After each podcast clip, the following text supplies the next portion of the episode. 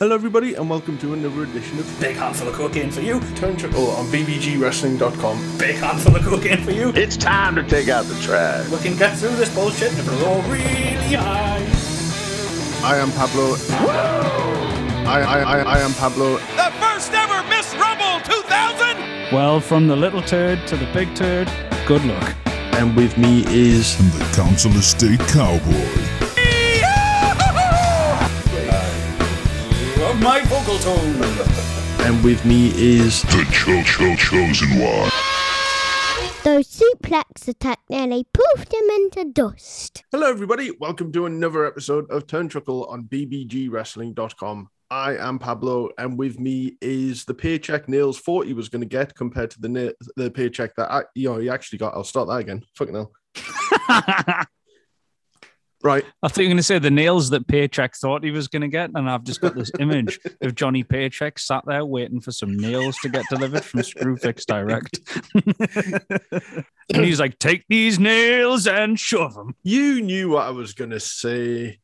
you, oh, God. It's, I try too hard with these, and then I fuck it up. So, yeah, you, we'll talk about nails as Paycheck, believe me, uh, later on in the pay-per-view.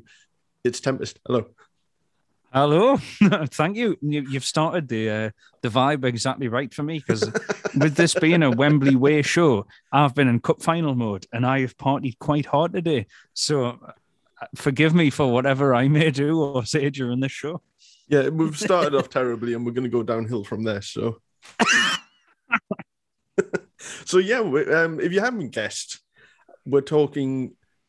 Well, as Jimmy Garvin I've said... I've guessed again from clicking. It's like you said with the sold-out one. If you haven't guessed yet, motherfucker, the show is named after the show we watched. Well, that is true. As Jimmy Garvin says on the WrestleMania single, are you ready for Survivor Series? That's right, kids. We're talking about SummerSlam nineteen ninety-two. So... I didn't know that for years. I don't think anyone knew that. You know the voice at the start. I did not know that was Jimmy. Are you ready Garvin? For the Survivor Series? And they took that from a dark show interview, or like dark footage interview that they've recently just put on the network, and everyone's collective fucking tits were blown off at the fact that... Sorry, was, you just say that's recently added to the network. What is that show? It's on the Hidden Gems before they scrapped all the Hidden Gems. Um, It's one... Before partic- get peacocked up. Yeah. uh, There's one particular house show, and I can't. Is it the one where Bret beat Flair? It might have been, and but they show all the dark footage as well. And there'd been rumors for years that Jimmy Garvin had had an interview segment. What he actually had was it was just in his hometown or something, um, and he shows up for an interview with Gene Oakland, and they the like Simon Cowell must have been given this particular audio. Um, because he actually uses the words, are you ready for WrestleMania? Oh, sorry, are you ready for Survivor Series? Because it's just before Survivor Series ninety-two. And that's what they use at the start. That much esteemed event. And it was Jimmy Garvin who said it. He is actually on a top ten single in the U K. It, like, the Freebirds finally got the wish. Like, they're on a hit single. I, I was just about to say that. When you're a Freebird forever, but Simon Cowell gets you a fucking big hit. I bet he's fucking still drinking about that thought today. I bet you Jimmy Garvin never, ever knew that he was on that single and probably I still hope he doesn't didn't. know. And probably still doesn't know. Um, and I would urge all of our listeners to not let him know. Let's let Jimmy live in the ignorance that he was not only on a W W E signal, signal? Single, but also a one made by Mister X Factor, Simon Cowell, which, ha! X Factor's finally getting axed after seventeen years, you fucking cunt. I like that album. Thank you very much. Um, well, I'm all right with the album. Just fuck the X Factor. Yeah, unless it's I've, the move. I don't want to talk about it. I wish if it was about ten years ago as like struggling musician in inverted commas, I would have been jumping for joy. Now I'm just indifferent to the whole thing because they've just, it's the Brian Pillman line. They've raped, pillaged and plundered like the music industry, mm. taken what they wanted and just left what is there now. And I feel you there. I remember uh, being in like metal bands in like two thousand eight and shit and just being cursing the fucking name of the X Factor. And in twenty twenty-one, I'm just a fat old dad who sings country music. Well, it makes you wonder what you like, what you were angry about. You know what I mean? Instead of focusing on your own stuff, I was just like, fuck X Factor. Like every week that. Nah, you were focusing on your own stuff. It was just no, that's true. The sheer lack of fucking opportunities you would get. Let's no not start that soapbox. Anyone who's listened to Rogue Radio knows the Tempest is capable of climbing up on the fucking soapbox and declaring war. Well, we, we can definitely talk about that when we do like the, the WrestleMania album review, which is definitely going to come. That's definitely coming. It will, and you're going to fall out with me. I have insisted that you've played this in your car before. Um...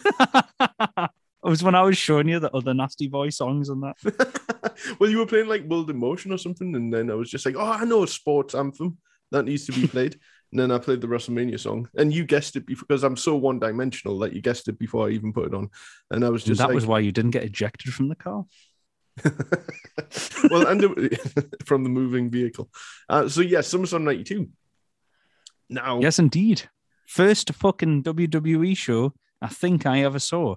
Other than that, I may have seen Royal Rumble eighty-nine before this on a different tape. Is that the one where there's like a photo that looks like it could be on a milk carton, but of Ultimate Warrior in his underpants with face paint on, being like, grrr. Yes, it is. Then yes, that I may have seen that first, but I don't remember it that well. But this is the first tape I remember seeing. Well, SummerSlam ninety-two, I mean, I've talked about this a, a few times, and I'm sure a lot of people my age listening will associate with this. SummerSlam ninety-two, and we joke about the WrestleMania album. Well, you joke about it. I'm deadly serious about the WrestleMania album. It, um, you joke about the Freebird album as if it's not like tattooed on my back. Not, not, not the gatefold picture of Michael Hayes, I hope, with the Confederate flag no, over it. No, that one's on my ceiling. Tattooed into the inside of your eyelids. um, SummerSlam sold out Wembley Stadium. Any brand that can sell out Wembley Stadium is going to get attention. And if in the U K, you'll have noticed, I always say that the W W F was just as hot or even hotter in the early nineties than it ever was in the U K in the Attitude Era. And that's a bold statement. I agree. It's but, not a bold statement if you were there the first time around. Yeah. It's um, only, I'm, I'm all seriousness aside, it is only a bold statement to people who literally weren't there and don't know. I remember going to London because of us having family down there.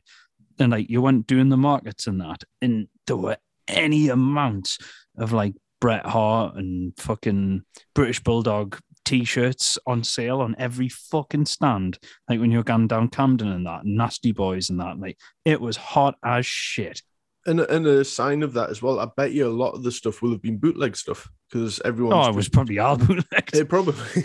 Well, there's there's so much bootleg stuff from just that event, uh, which is it's kind of almost like unofficial official because everyone knows about it. Like some of the badges, some of the t-shirts, and bootleg t-shirts now, it's insane. If it's from back in the day, they go for so much money because there's just as much intrigue in them, and uh, than there is with some of the actual designs, because you'll get like nails and berserker on a t-shirt, which you like never get any other time in uh, in the history of any known universe. T-shirts, yeah, yeah. So, because they sold out Wembley Stadium, you know they got the attention of Simon Cowell, they got the attention of a lot of uh, manufacturers and licensees and stuff like that. And Christmas ninety-two. As a result of that was when I got my first ever wrestling ring. It was a W C W ring. You'll be glad to hear. Uh, oh, came... man. Better, much better than the W W F ring. It came with an actual bell. That You, you could... need to be able to do actual wrestling in a W C W ring, though, so it's got to be a better ring. Well, it, it, unlike real life, it was actually a harder ring than the W W F ring. It didn't break after about Oh, really? Minutes. Oh, it was... I wanted Solid. you to have a southern bumping ring that like proper sprang your fucking dolls into the ceiling like a trampoline. Oh no, this this ring was solid, and I think it had to be because the figures were basically just blocks of plastic that you could just chuck at someone, chuck them down the stairs, and they wouldn't break. Um, Womp rocks. So it came with a Ric Flair and Arn Anderson, and then I also yeah. Got- Yeah, and then I also got uh, an Undertaker and Boss Man, and uh, the, you know that was the start of it. And it could be, you know, it, I'm sure it was attributed to Wembley selling out and stuff just being more readily available than even it had been previously over the past mm. couple of years, because like the Sky merger and stuff like that. SummerSlam really propelled W W F over ninety-two, ninety-three, and ninety-four, those kind of lean years in America. They were here every five or six months on a European tour. So got to see them at Whitley Bay Ice Rink in January ninety-three. I'm sure Brett versus Flair was the main event. I remember very little. Um, Fucking wish I'd been to that. Brett oh. versus Rick. Fucking mm-hmm. hell. Well, that's when they were doing the loop, and they were doing like Iron, they didn't do an Iron Man match in Whitley Bay Ice Rink, but they were doing like Iron Man matches on house shows. Everyone's had an Iron Man match in Whitley Bay, mate. Oh, so yeah, SummerSlam eighty-two is uh, it. If we can only lay claim to one W W F pay-per-view ever, like, let this be the one. Like, it's just... I know it is not, the one. I know not every match is a five-star classic. That's not the point of a pay-per-view anyway. But it's just the feeling of it and just the, the spectacle, except the, the yes. Vince McMahon words, you know, the, the ones... There is an atmosphere to it. Yeah. There, there, the sense of spectacle is one hundred percent correct. It's probably why I've partied a bit too hard today. Like, it feels like a cup final or like you're going to a fucking festival. It's just wonderful. Like, I've got so many memories of Wembley in that time period from football, never mind like wrestling memories. And like, this is the era I got into wrestling. And I think honestly, a lot of our uh, less blessed by youth listeners probably have the same memory of this event as one of the things that got them into wrestling. Oh, I, w- I would bet. I mean, even if parents were into wrestling, they probably took their kids down there. I know if, I've got a few friends who did go to SummerSlam ninety-two, and it was it one was, of my old neighbors went. Oh, really? It's the equivalent of, I don't know, like going to Disney, you know what I mean? It's just such a big event. And even if you weren't knowledgeable of all the wrestlers and stuff like that, you went because it was the big American W W F show coming to town. And you know what I wanted to ask as well? Is this the first SummerSlam the way the modern ones are, where it's in a fucking muckle outdoor sports stadium with knee roof, and they've got the geek fucking big rig in the middle that shoots pyro and everywhere, which is fairly standard fare for the stuff like SummerSlam and WrestleMania now. But had they ever done that back then? Because that seems like a first to me. Not for outdoor events. Uh, some of the outdoor events were just, you know, weather risks in themselves, like the Puerto Rico show from eighty-five. As if London's not. Yeah, well, that's true. Especially at the end of August as well, it was probably a bit of a risk. But I, um, it's certainly, yeah, they've never they've never done anything like this before. Um, and I mean, it could be argued as well whether, I don't know what you think about this, whether W W F was strictly the draw or what, how much British Bulldog was actually the draw for this. Like, what do you think? I actually think there's a bit of both, because there's like, for example, my old neighbour was just like, we're going to see W W F at Wembley. Because, you know, you're going to Wembley, especially in the nineties, and it's it's where big things happen. Mm-hmm. But um, there's, throughout the show, something you never hear in American ones. You know, like you hear air horns in American events, but you hear the football, nah, nah, nah, nah, nah, nah, nah, nah, like where you go, Geordies! But like they're always going, Bulldog! And yeah. It happens numerous times through the event. So I definitely think he still had drawing power. Like if you were taking your kids, that's, that's Davey Boy who was on World of Sport. You know what I mean? Like he's got multi-generation appeal. Oh, well, absolutely. And there's, there's a part of the event that, uh, we'll get into the which isn't aired, which I think was specifically to try and maybe honor their past. I think they could have went more into it, to be honest, and brought some of the World of Sport names out. I think that would have been a really nice that touch. Was fucking belter, like Wouldn't Johnny it? Saint coming out in that. In Imagine this... Mick McManus coming out in a fucking W W E ring. I'd have jizzed Kendo and Nagasaki. That would be fucking class.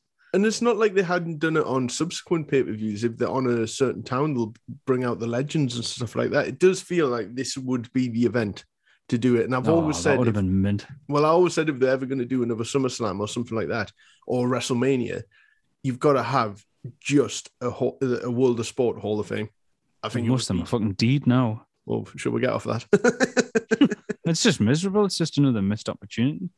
It is. It is. Um, but nineteen ninety-two, um, there's just something... I- Maybe this, I, I kind of BoJack Horseman it, you know what I mean? I go back to it because it's just a bright, sunny, optimistic period and that we can a... talk sadly about. and,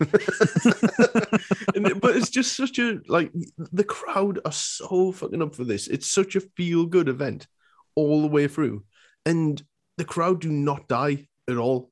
And no, they're really hot throughout. Mm-hmm. And they're not about being seen on T V.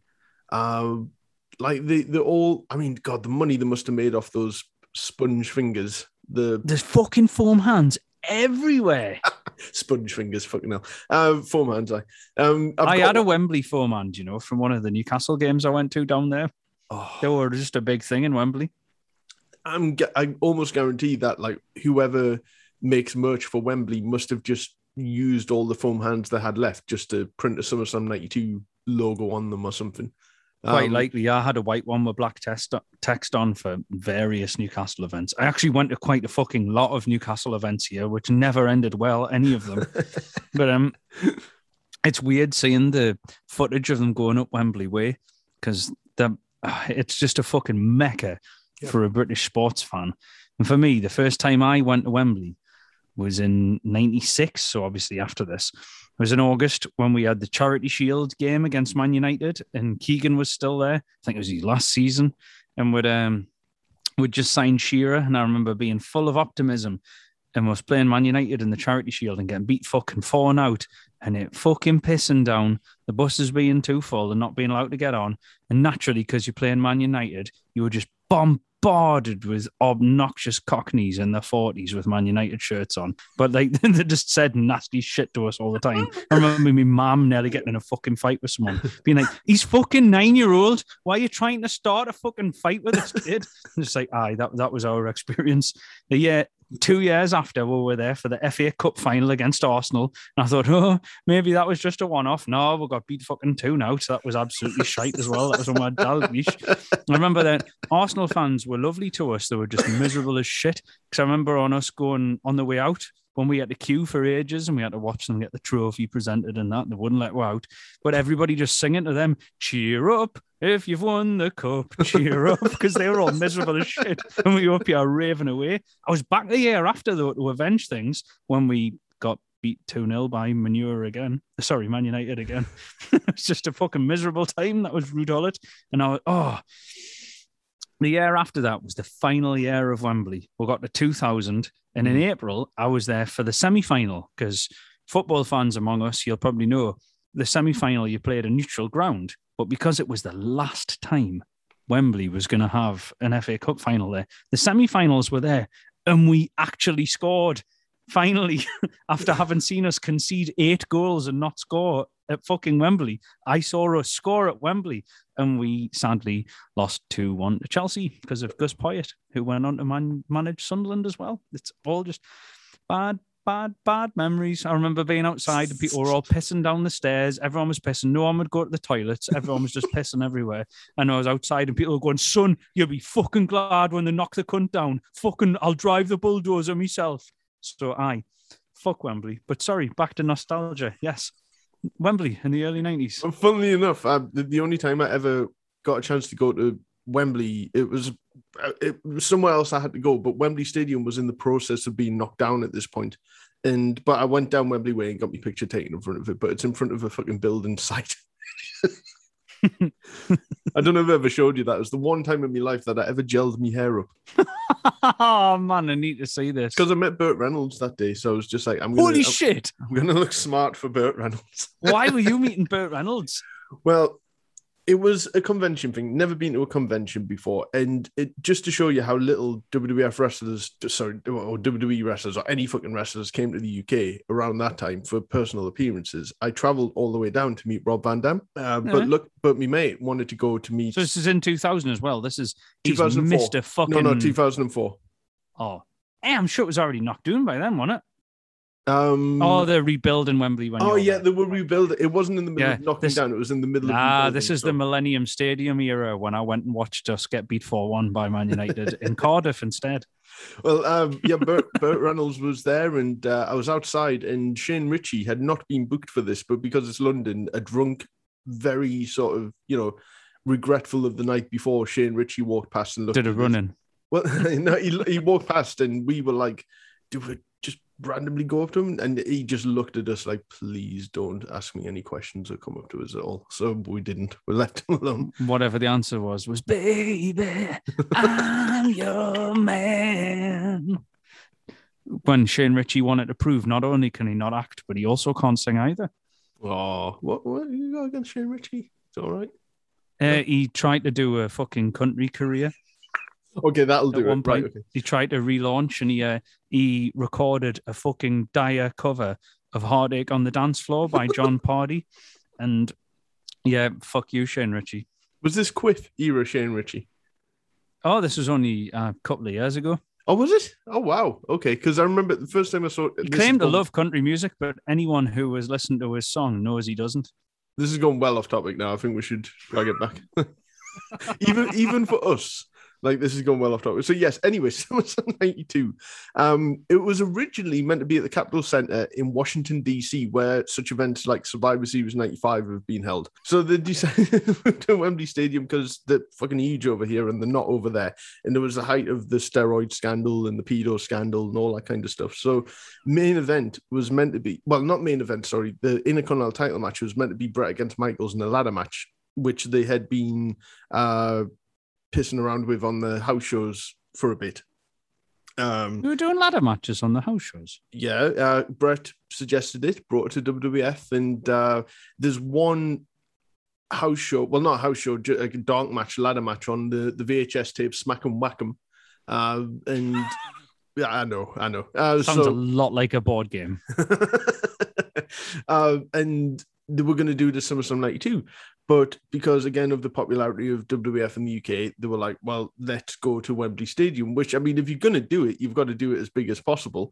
And Bret got wind of it and said, well, why don't I lose the belt to Davey instead? And then Davey can lose it to Michaels later on. So that's basically what happened. But they did mention that they, very early on that they were going to be in Washington, D C on W W F television. So this was a very quick move. And I'm really actually genuinely surprised that Wembley was available to, you know, just to allow W W F to come over. But uh, me too, in August. This is not long before the Charity Shield. Mm-hmm. And uh, it's prime time for gigs. It really is. I mean, just a couple of months before that, I'm a huge Queen fan. They did the Freddie Mercury tribute concert there, which was broadcast worldwide. Tremendous gig. It was, uh, yeah, so much going on in Wembley Stadium in ninety-two, and uh, including my uh, band that I love that no one has fucking heard of, Jellyfish. They supported I N X S at Wembley Stadium in ninety-two. I fucking love I N X S. Mm-hmm. So they moved to Wembley, and the promotional campaign started and everything went huge. Harvey Goldsmith got involved and uh, that whole family, because they're like the biggest promoters. You always see them on like concert D V Ds mm-hmm. or on gig mm-hmm. tickets and stuff like that. And he or, he organized Live Aid over here as well, booked all the bands, and off to the races they went, basically. What I love at the start of this video, when they're showing the setup to them going to Wembley, mm-hmm. is just seeing the fans and seeing the merch, and there's a real heartwarming vibe as a U K fan of wrestling, seeing wrestling fans who are children in the era where we were kids watching wrestling. Yeah, I, I do love that they get a shot of the policeman, uh, policeman and woman at the start, and they're just having a laugh with the fans. They're just like, "Yeah, this there's going to be no fucking riots today, like, is there?" Hi, this isn't this isn't exactly a football final, is it? Unless Bulldog loses, I think there's going to be no riots.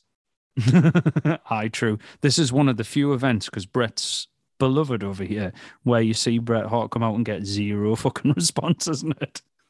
Oh, I don't know. I don't know about zero. I think he did okay, but you're fighting. Sorry, about, about one. About one. Well, he said on the D V D years later, he was just like, oh, yeah, I saw one kid with uh, my Bret Hart t-shirt on.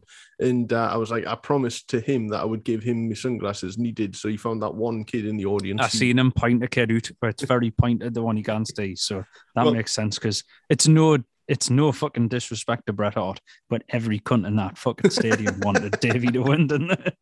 They did, and to be honest, when you look at the fans at the start, there's more fans of L O D, Ultimate Warrior. Um, the, the bandanas and that of L O D's belt, isn't it?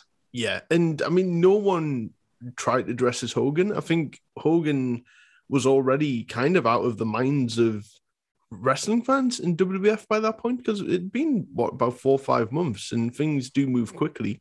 Uh, and I mean, it, it depends on who you believe. An original, original plan was meant to be Hogan against Papa Shango at SummerSlam, and that would have been shite. It wouldn't have been amazing, um, especially because it would have been put in some kind of main event spot as well, which would have been interesting to see, to say the least. But uh, with being was... my age, you know, with being born in eighty-six, mm-hmm. like. I've never really seen Hogan as the guy. Like, yeah, until he became N W O Hogan, like, he was a fairly non-entity in W W E, and then he was a pain in the arse in W C W, basically, until he turned heel. So, like, as a person who was born in eighty-six and started watching wrestling in the early nineties, Hulk Hogan didn't become relevant for me until nineteen ninety-six, which I know sounds mental, but I can imagine other people in that crowd feeling the same way. I totally get it. Like, getting into wrestling late ninety-two, early ninety-three, one of the first things I got was the sticker album, and it had Bret Hart on the front cover. Um, and yeah, I've always thought of Bret as a much bigger deal because of my age and fandom than yeah. Hogan. And same with Randy Savage as well. Or be, instantly Definitely. became a fan of Randy Savage, and you know, partly because he, you know, colorful outfits, and you're six years old, and all that kind of stuff. And you know, I, I like the song off the WrestleMania album. I don't care, don't care what anyone says. Um, if you only knew. so, so the the start of the the official start of the pay per view of SummerSlam ninety-two, I mean, is legendary in itself because it has that famous line from who turned out to be a girl. We thought it was a boy. Uh, British, that is clearly a girl. British, what? Is it though? I mean, is it one of those, like, a magic eye picture? I thought like, it was a girl. I, I realize why you aren't as clear as I am, but I could tell that was a girl. is it is it because you've got a daughter? Yes, definitely. Okay, so yeah, um, so the line British Bulldog's going to win whether she, whether he wants to or not. So that implies it's the American she... accent too. The British Bulldog's going to win whether he wants to or not. Like, why are you speaking an American accent? This is the most cringe, excruciating moment ever. It implies. I'm sure they struggle to live that down. It implies that she's part of the booking team as well. That you kind of like, if he doesn't win, like that, you'll get like probably demoted down the card or something like that. So, yeah, it she feels like we're getting into W C W two thousand territory, doesn't it? She definitely you're knows gonna win that, whether you like to or not. She definitely knows something that we don't know. And since then, people have made action figures of her. Um, you know, that's people, amazing. People went on a whole hunt for her and found her. Like, you know, she wasn't actually hiding. It was just like, I'm shocked you haven't interviewed her. I fucking tried, but then once, someone, but then when someone else found her, I was just like, oh, fucking hell. Like, nothing's sacred now. With like wrestling. Cat out of the bag. Both of their listeners have heard her now.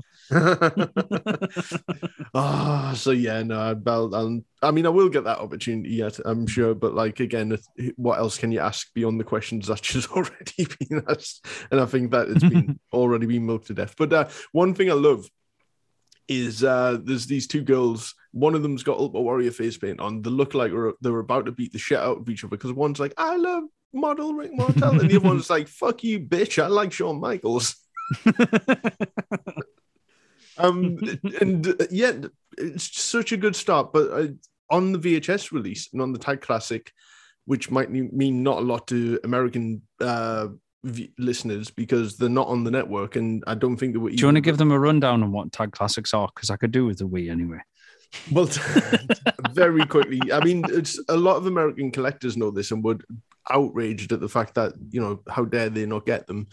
Tag Classics were basically Silver Vision were given the footage to release videos back in the day, like throughout the history of time from like nineteen eighty-nine or something like that.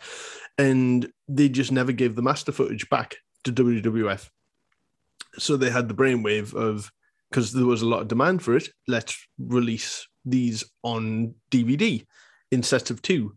And W W E eventually were like, oh, what's this? And it was just like, well, I'm just making you loads of money. And they were like, okay, fine. So that's basically what happened. And uh, the SummerSlam ninety-two Tag Classic is interesting because not only did the video have two bonus matches, which would eventually be aired on Primetime Wrestling in nineteen ninety-two, like months after the event. Uh, America. Oh no, he stopped. Is this a bit where I was supposed to talk? America. I, I sorry, I went for that week. did you? Did you actually go for a week? You fucking. Cheeky I actually cunt. went for that week. You cheeky cunt. Right. Okay. I hope no one else went for a week while I did. Uh, t- well, I knew that you get such a constant flow that I could have a flow of my own. So. we'll, we'll mention cocaine and stuff in a second. Don't worry. Right. Um... So I'm giving a history lesson here. This is the boring bit. Apologies, um, apologies. Carry on. Please, uh, please do matter. continue doesn't, to be boring. Doesn't matter now. fuck yourself. No, I'm kidding. Um, so, so something that you do, the two dark matches at the start of the show and a, a further dark match, which was mid-show, which is mental, um, eventually got shown on primetime in, in nineteen ninety-two, well after the SummerSlam pay-per-view. But, but were these we, actually shown? They were shown in America eventually, yeah. I did not know that. Like, the yeah. first time I ever saw this was on the fucking video, so these were just part of the event. Yeah, I just... Oh, well, I mean, on the commentary, they do say that the bonus matches, the first two matches, because they are pre the first official match on the card, whereas the Tatanka Berserker match was actually a dark match because this was not broadcast on Sky live either. It was uh, shown like a on little two bit. Hour delay or something, wasn't no, it? No, no, it was, it was shown a couple of days after. Um, it was a two-day delay. Right? Yeah, okay. so so they purposely cut out Tatanka and Berserker just for time it's constraints. Like watching A E W on I T V. And they purposely cut out uh, Crush versus Repo Man so they could go to the fucking football results. So there we are. With two of the most disgraced cunts in the history of uh, British football broadcasting. Well, Richard I, uh, Keys what, and Andy fucking Gray. What, what about Ron Atkinson? Big Ron. To be fair, he's a great deal more dis- fucking disgraceful, but he, he wasn't involved. I went on a Wikipedia rabbit hole on Ron Atkinson, and I was piss- pissing myself laughing at some of the stuff that he was. He was so shameless in his racism.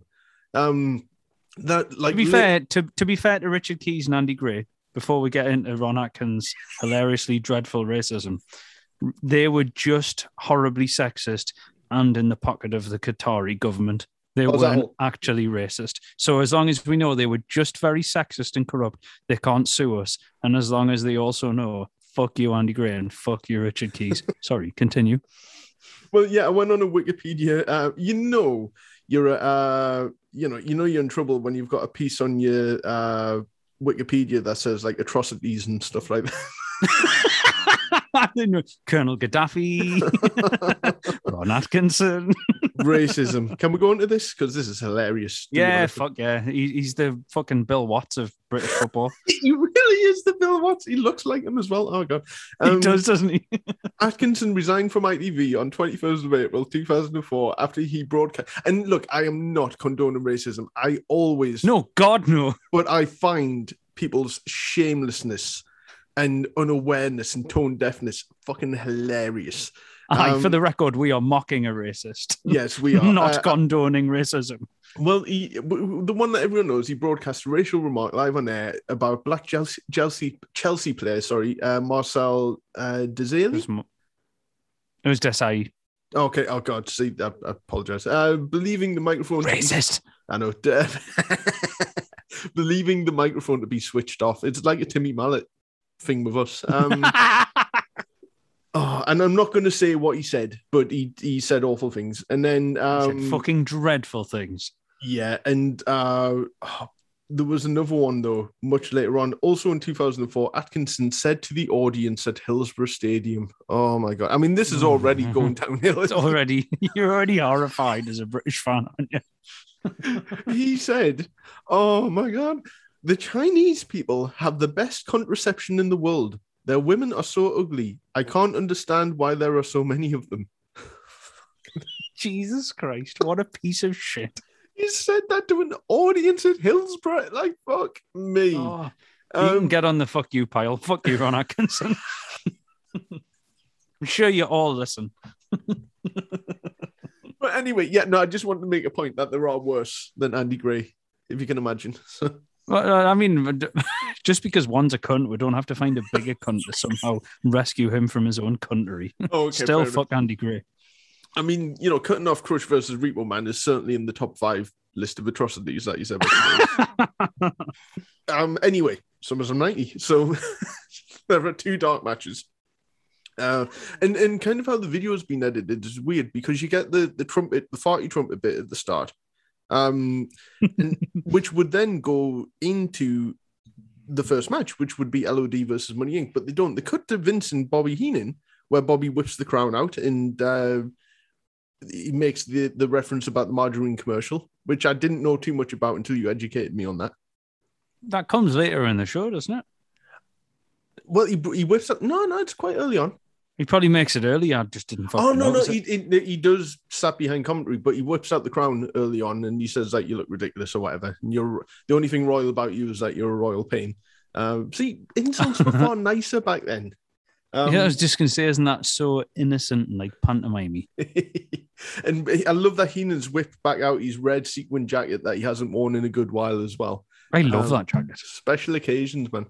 Uh, so on the video, it cuts to from that to the first dark match, whereas on the event, obviously, it c- goes from there straight into the, the real first match. But the first dark match, the Bushwhackers and Hacksaw Jim Duggan against the Nasty Boys and the Mountie. Now, this match, it, it generally gets shit on, but you know what? It's such a perfect match to open a card in front of a British audience like this. Who Does this you- genuinely get shit on? Well, yeah, because it's... It, you know what it's like where matches, if they're not five-star classics or whatever, they're just going to get shit on because it's just clotheslines and headbutts and stuff like that. That's not what it needs to be. Yeah. It's like, it, it's two teams of beloved characters coming out and hyping up a crowd. Like, you watch dark matches that are hype a crowd up, and they're often, like, flat as fuck.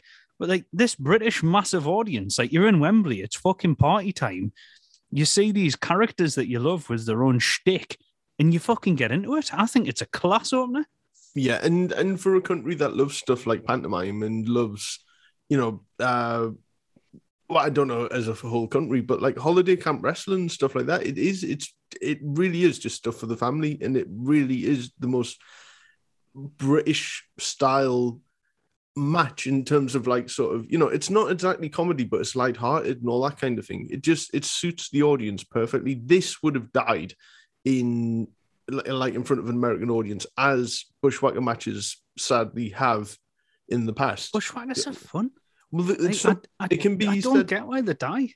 Well, it could be said that they go on too long and there's just not enough heat on the heels and stuff. Like, I'm looking specifically at things like Bushwhackers, Beverly Brothers at Royal Rumble ninety-two. It's like twenty minutes and the crowd just aren't mm-hmm. into it. And you know, maybe because I'm English, I I like that stuff. It's the same reason why. In the modern day, I get excited for like Johnny Swinger or like Orange Cassidy and the Best Friends and that. Like, I like to intersperse my scientific wrestling with some fun, fucking family-friendly comedy. You know what yeah. I mean? Like, and ma- make it a smorgasbord. I agree. I agree. And uh, what I love about and and for all we know as well, Jim Duggan might have done a lot of media leading up to SummerSlam. I wouldn't be surprised if he did, you know, or if he didn't. That motherfucker used to pop up on everything around here. Yeah, when when W W E, like over the past few years, would come to the arena, whoever did an autograph signing locally would usually get pop of the night because that's the one the kids have all met today. Um, yeah, totally. And it would usually be like an undercard name, uh, but you know, it gets, gets Santino up. Used to be good for that when I used to take my sister to stuff. Yeah. He used to do all the signings, and he was fucking doing fun comedy stuff, and it wasn't like the pure shite racist stuff, like the fucking, you know, when he had a flute. For no, sorry, when what was it? When he was like a snake called? charmer and all that kind of he, stuff. He had a snake, yeah, and the Canadian lad had to pretend he was Indian and pretend he was a snake charmer and charm his hand. Like, it wasn't any of that kind of crap. Like yeah. He used to do fun slapstick comedy spots that was like English wrestling here, and my little sister used to fucking love him. I used to be so pleased if Santino was on the card. It has his place on the card. I mean, you know, no one's ever saying that it should be in the main event or anything like that, but like it definitely has its place on the card as, like you say, world of sport, like someone like Cat Weasel, like the kind Cat of Cat Weasel's a class example. Yeah.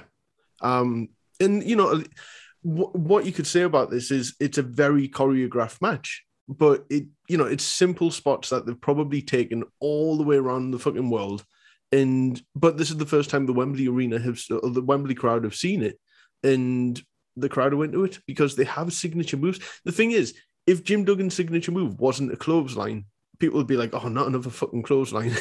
You know what I mean? But like, yeah, people yeah. want to see Jim Duggan do a clothesline and throw punches, and see the Bushwhackers do headbutts, and you know that. If I that... saw the three-point stance or the battering ram, I'd pop like fuck. It doesn't matter, even even if I wasn't there with the kids, just yeah. like having a few pints and a smoke ready for the first match. If I seen a fucking battering ram and the three-point stance, like I can enjoy comedy as a grown-ass man. You know what yeah. I mean? And and it's the the heel. There's such an obvious. Uh, you know, uh, separation between the heels and faces on this. You know who the heels are. They're playing up to the crowd. It is pantomime, but in like the best possible sense. And you get to see, I mean, they're so good at like selling and being heels as well, that they know how to emote it to a crowd of eighty thousand people, because that can't be easy if you sat in the back row and you have to try and make some kind of connection to what they do. Oh, aye. You know, and you, think... you're like doing social club wrestling in Wembley. And I, I, do, I do think that it's like a, a possible reason why, you know, behind some wrestlers' attire choices, make them as colourful as possible. So then even someone on the back row has something they can see. I know there's big screens there and stuff like that, but you don't go just to watch a frigging big screen oh, all the way through it. Um, it's like going to download and standing miles away and watching the fucking cinema screen. Like, you might as well be at home watching it on Sky Arts. Yeah.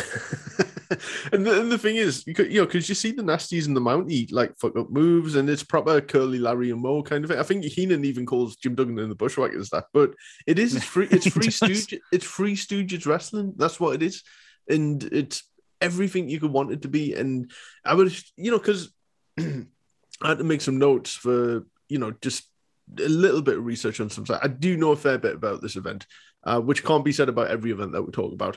But after doing some research... Just the W W F ones. Shush. Um, but you know them to a fucking T. But the, looking at some reviews of the matches, it's just like, God, I wouldn't want to read some of these reviews where it was just like, all of it's shit, apart from the world title match and the Bret versus Bulldog match. It's like... Nah, fuck off. You can yeah. pick you can pick holes in the matches and things that happens, and especially the finishes, as we'll get to, but it doesn't mean you can't get the enjoyment that's there. I mean, who would read a fucking review? Like, this one other nerdy guy like me said that this isn't good. I don't give a fuck. Yeah. And make you your know, own opinions. You've got eyes. That's true. And I know we are kind of, kind of in a way reviewing it, but we're not... We don't to... review, really. We relive. They just get called reviews because that's the way of the modern world. That's true. Should we invent a new genre? Yeah, we we relive pay-per-views. We don't review them. There you go. There you go. I'll hide that in a fucking intro for you. I've done the copyright thing with me hand. Like, doing the scene. So that means we've definitely... Um, that I means... thought you were a crip.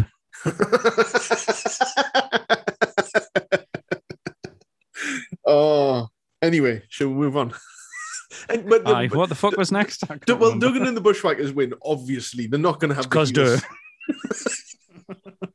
And, but you know what though, back then you could do this kind of thing where, you know, it, it didn't matter that the Nasty Boys lost because the, you know, they were probably going to turn face. I mean, as we'll find out no, later I agree on, with you, you it's, know, it's not even about whether they turn face. Yeah, it actually, getting beat doesn't always fucking matter.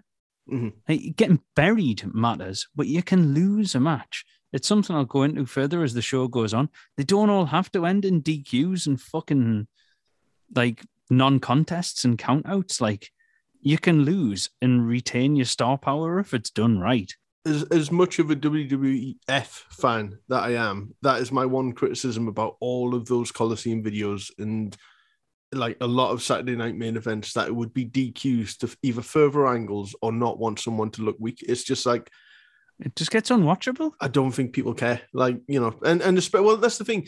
I don't Early like W C W to... does that somewhat chronic as well, mate. Oh, I bet. Well, that's the thing, though. If you're doing a, a compilation tape of like loads of different matches, find some with clean finishes. You can't all be fucking, definitely. You know, oh, it gets, it does, it, you know, looking back on them now, and we did do some like reviews and watch alongs of some of the old videos, and it's just the amount of D Qs does. Wear you down. It fatigues you, doesn't it? Yeah. It does. It does. And especially as well that, because I think a lot of us have seen enough W W F matches now where if it's a very strong character, say like Papa Shango, and he's facing someone who's a contender, like say British Bulldog or something like that, there's no way neither of them are getting pinned. And you know Papa Shango's probably going to get his voodoo stick and shoot the pyro in Bulldog's face and stuff like that. It, you know, it's kind of wacky races, you know what I mean? Like, so if you know what yeah, tricks totally they're going to go to. Um, but, and again, all for that, because that's the only time that crowd have ever seen it, but don't make a full fucking tape. No, totally. I mean, I, I, I, to, to take it to my side of the Mason-Dixon line, uh. It bothers me how many matches... end in a time limit draw or a screwy D Q finish the same way, because no cunt wants to look weak. And it's like, in the eyes of the audience, you don't look weak. People just like who they like and they want them to win. And then if they don't win, they're sad. You don't need bullshit. That's one of the things I'm happy about about modern wrestling outside of W W E, is that people can lose and retain their star aura, because promotions are less about, or maybe wrestlers are less about, protecting the ego. Yeah, no, I agree. And, and like you say, there's very much a difference between losing and being squashed. And or, perfect example. And, um, the and losing day. on a weekly basis as well, because perception can become reality. But the the, the thing oh, is yeah, now, yeah. but the thing is now though, that can become someone's storyline, and it's just like, I can build sympathy. It can be build sympathy, but it can also make you think, fuck, like obviously, this poor cunt's getting like, buried. Oh no, not even that. It's just like, is this what he's happy doing? You know, like just this is the storyline now, and that happens a lot. But anyway, sorry. The, the thing I was going to come to was. Sorry to bring it to modern day for a second, but like with A E W the other day, the Elite eliminated the Dark Order and beat um, Hangman Page. And I didn't think Hangman Page looked weak at all, getting pinned clean by Kenny Omega and not being allowed to headline All Out. That made me feel sympathetic for Hangman and be like, fucking, when can you rebuild to get your chance?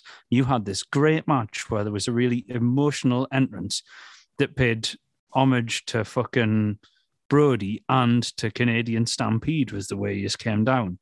And you still came just short because of like bullshit and chicanery. Like, I want to see you fight your way to the top again. And he was pinned clean. You know what I mean? Yeah. Yeah, no, there, there's an art to it, and uh, but I do also think that it can be overfought sometimes by oh, both definitely. fans and by wrestlers. But anyway, back to SummerSlam ninety-two. Um, but Sorry you know, that. but all of that, we got all of that off the Jim Duggan Bushwhackers match. So you know, I think it was worth delving into, because you know it wasn't. It's just, a good match. Yeah. It, it, it doesn't have to be about how many fucking triple flips and Canadian destroyers and shit. It's about story and emotional response. Mm-hmm. No matter what, no matter what you do, whether it's a death match, whether it's fucking really traditional, it's like a Zack Sabre Junior match, or whether it's fucking flippy-do Mexican shit, I want a fucking story, and I want to be sold it, and I want to care about it, and that's it. Preach. We should put Amen. music behind... Yeah. Ahmed. Ahmed Johnson. What? No, no, I don't want him. Okay. Um... so... It applies to everything you said, bar talking about Ahmed Johnson. So, um, so Ahmed. The second dark match is uh, Papa Shango against Tito Santana, uh, aka El Matador. Now, this has nothing behind mm. it, and, and the thing is, I'm actually mm. surprised, because this is the height of Papa Shango in terms of, you know, he's cursing the Ultimate Warrior, like he puts a curse on Bret Hart. Um, is this during the Pukey phase? It's during the Pukey. I think Pukey Warrior comes probably slightly after this.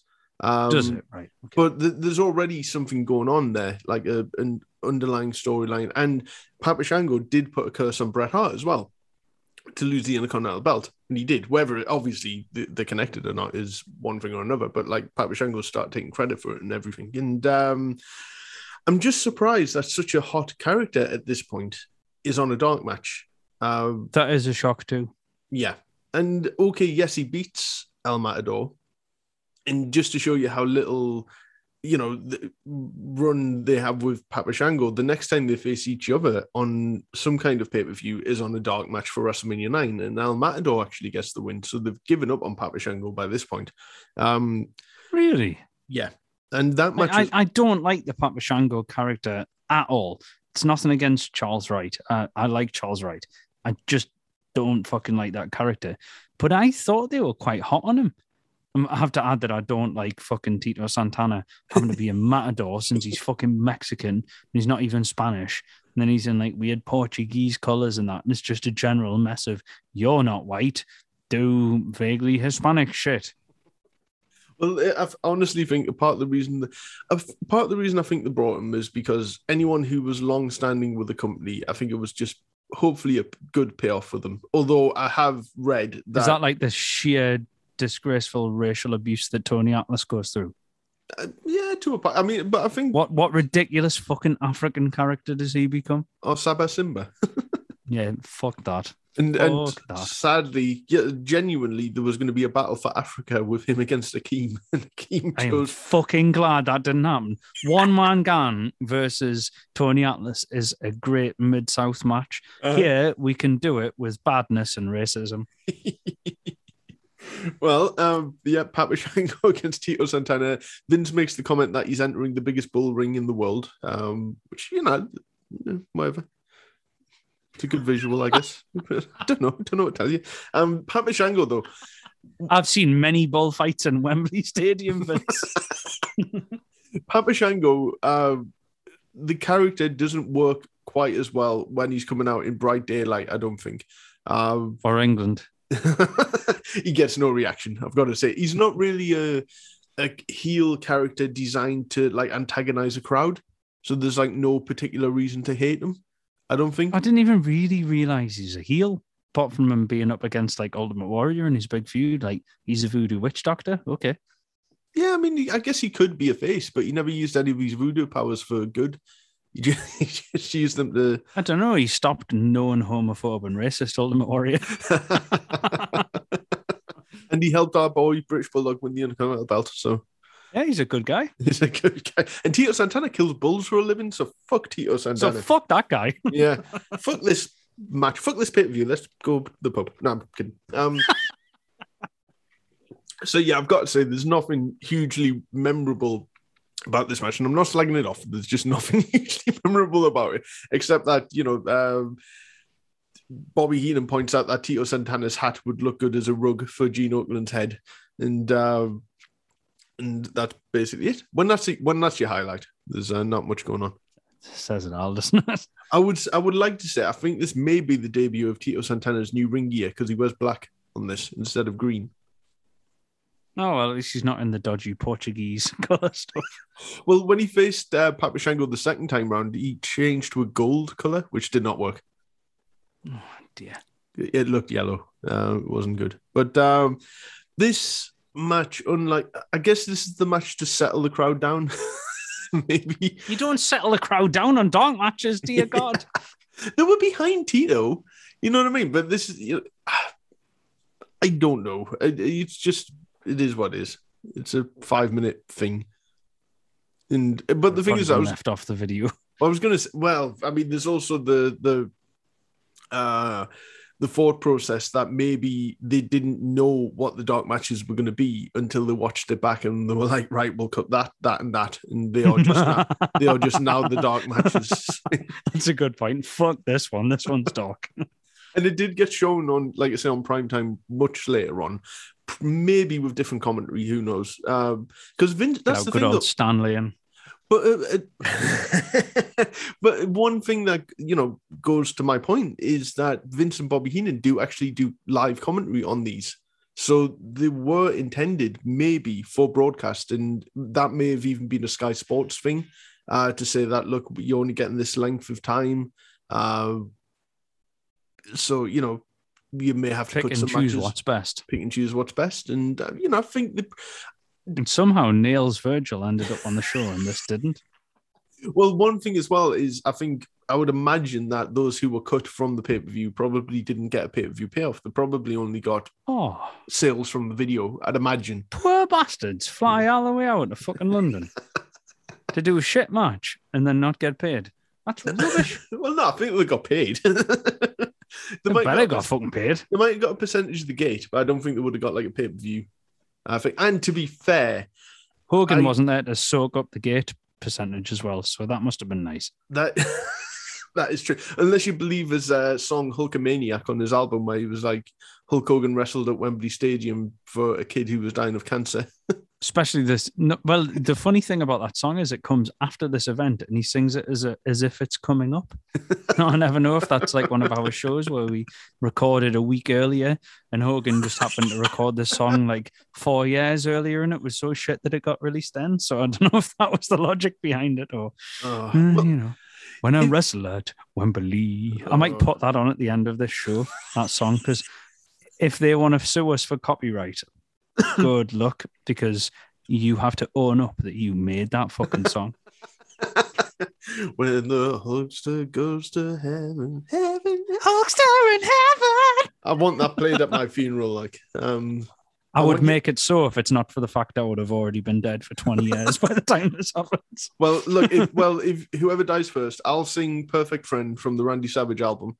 Um, oh, you better. And you've because I sing... actually will die first. So there if, you go. If I die first, you've got to sing Hulkster in heaven. So. Except I'll trolley you because I'll get there and go, I want to be a Hulkamaniac until you jump out the fucking ground and go, I'm not E V A D. Oh, God.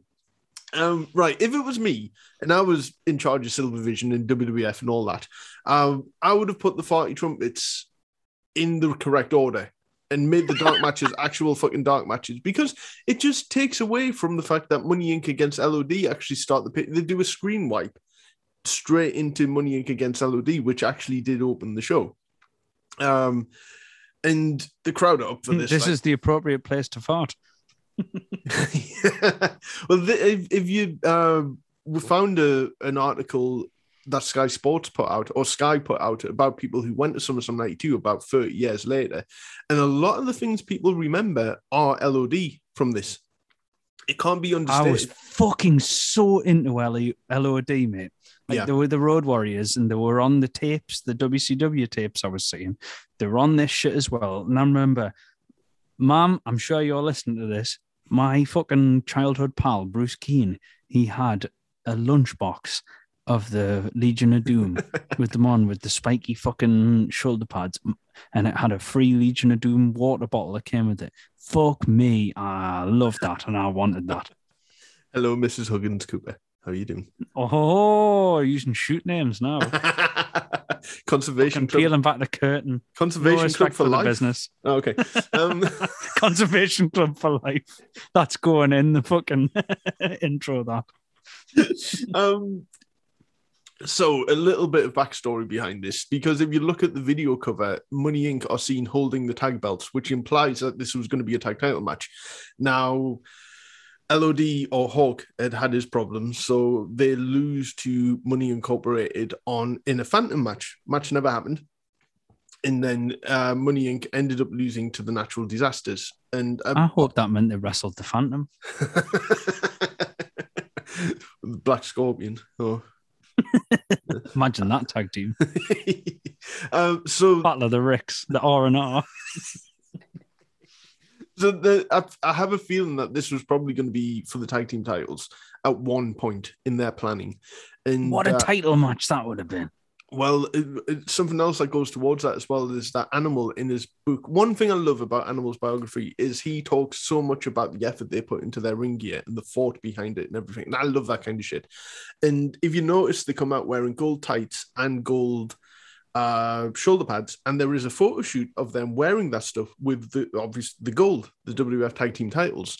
But they never, ever came out on on T V wearing the, the belts with that gear, because Hawk was already... Um, Hulk was already out for a little bit by that point. And uh, yeah, this is why that gold attire was made.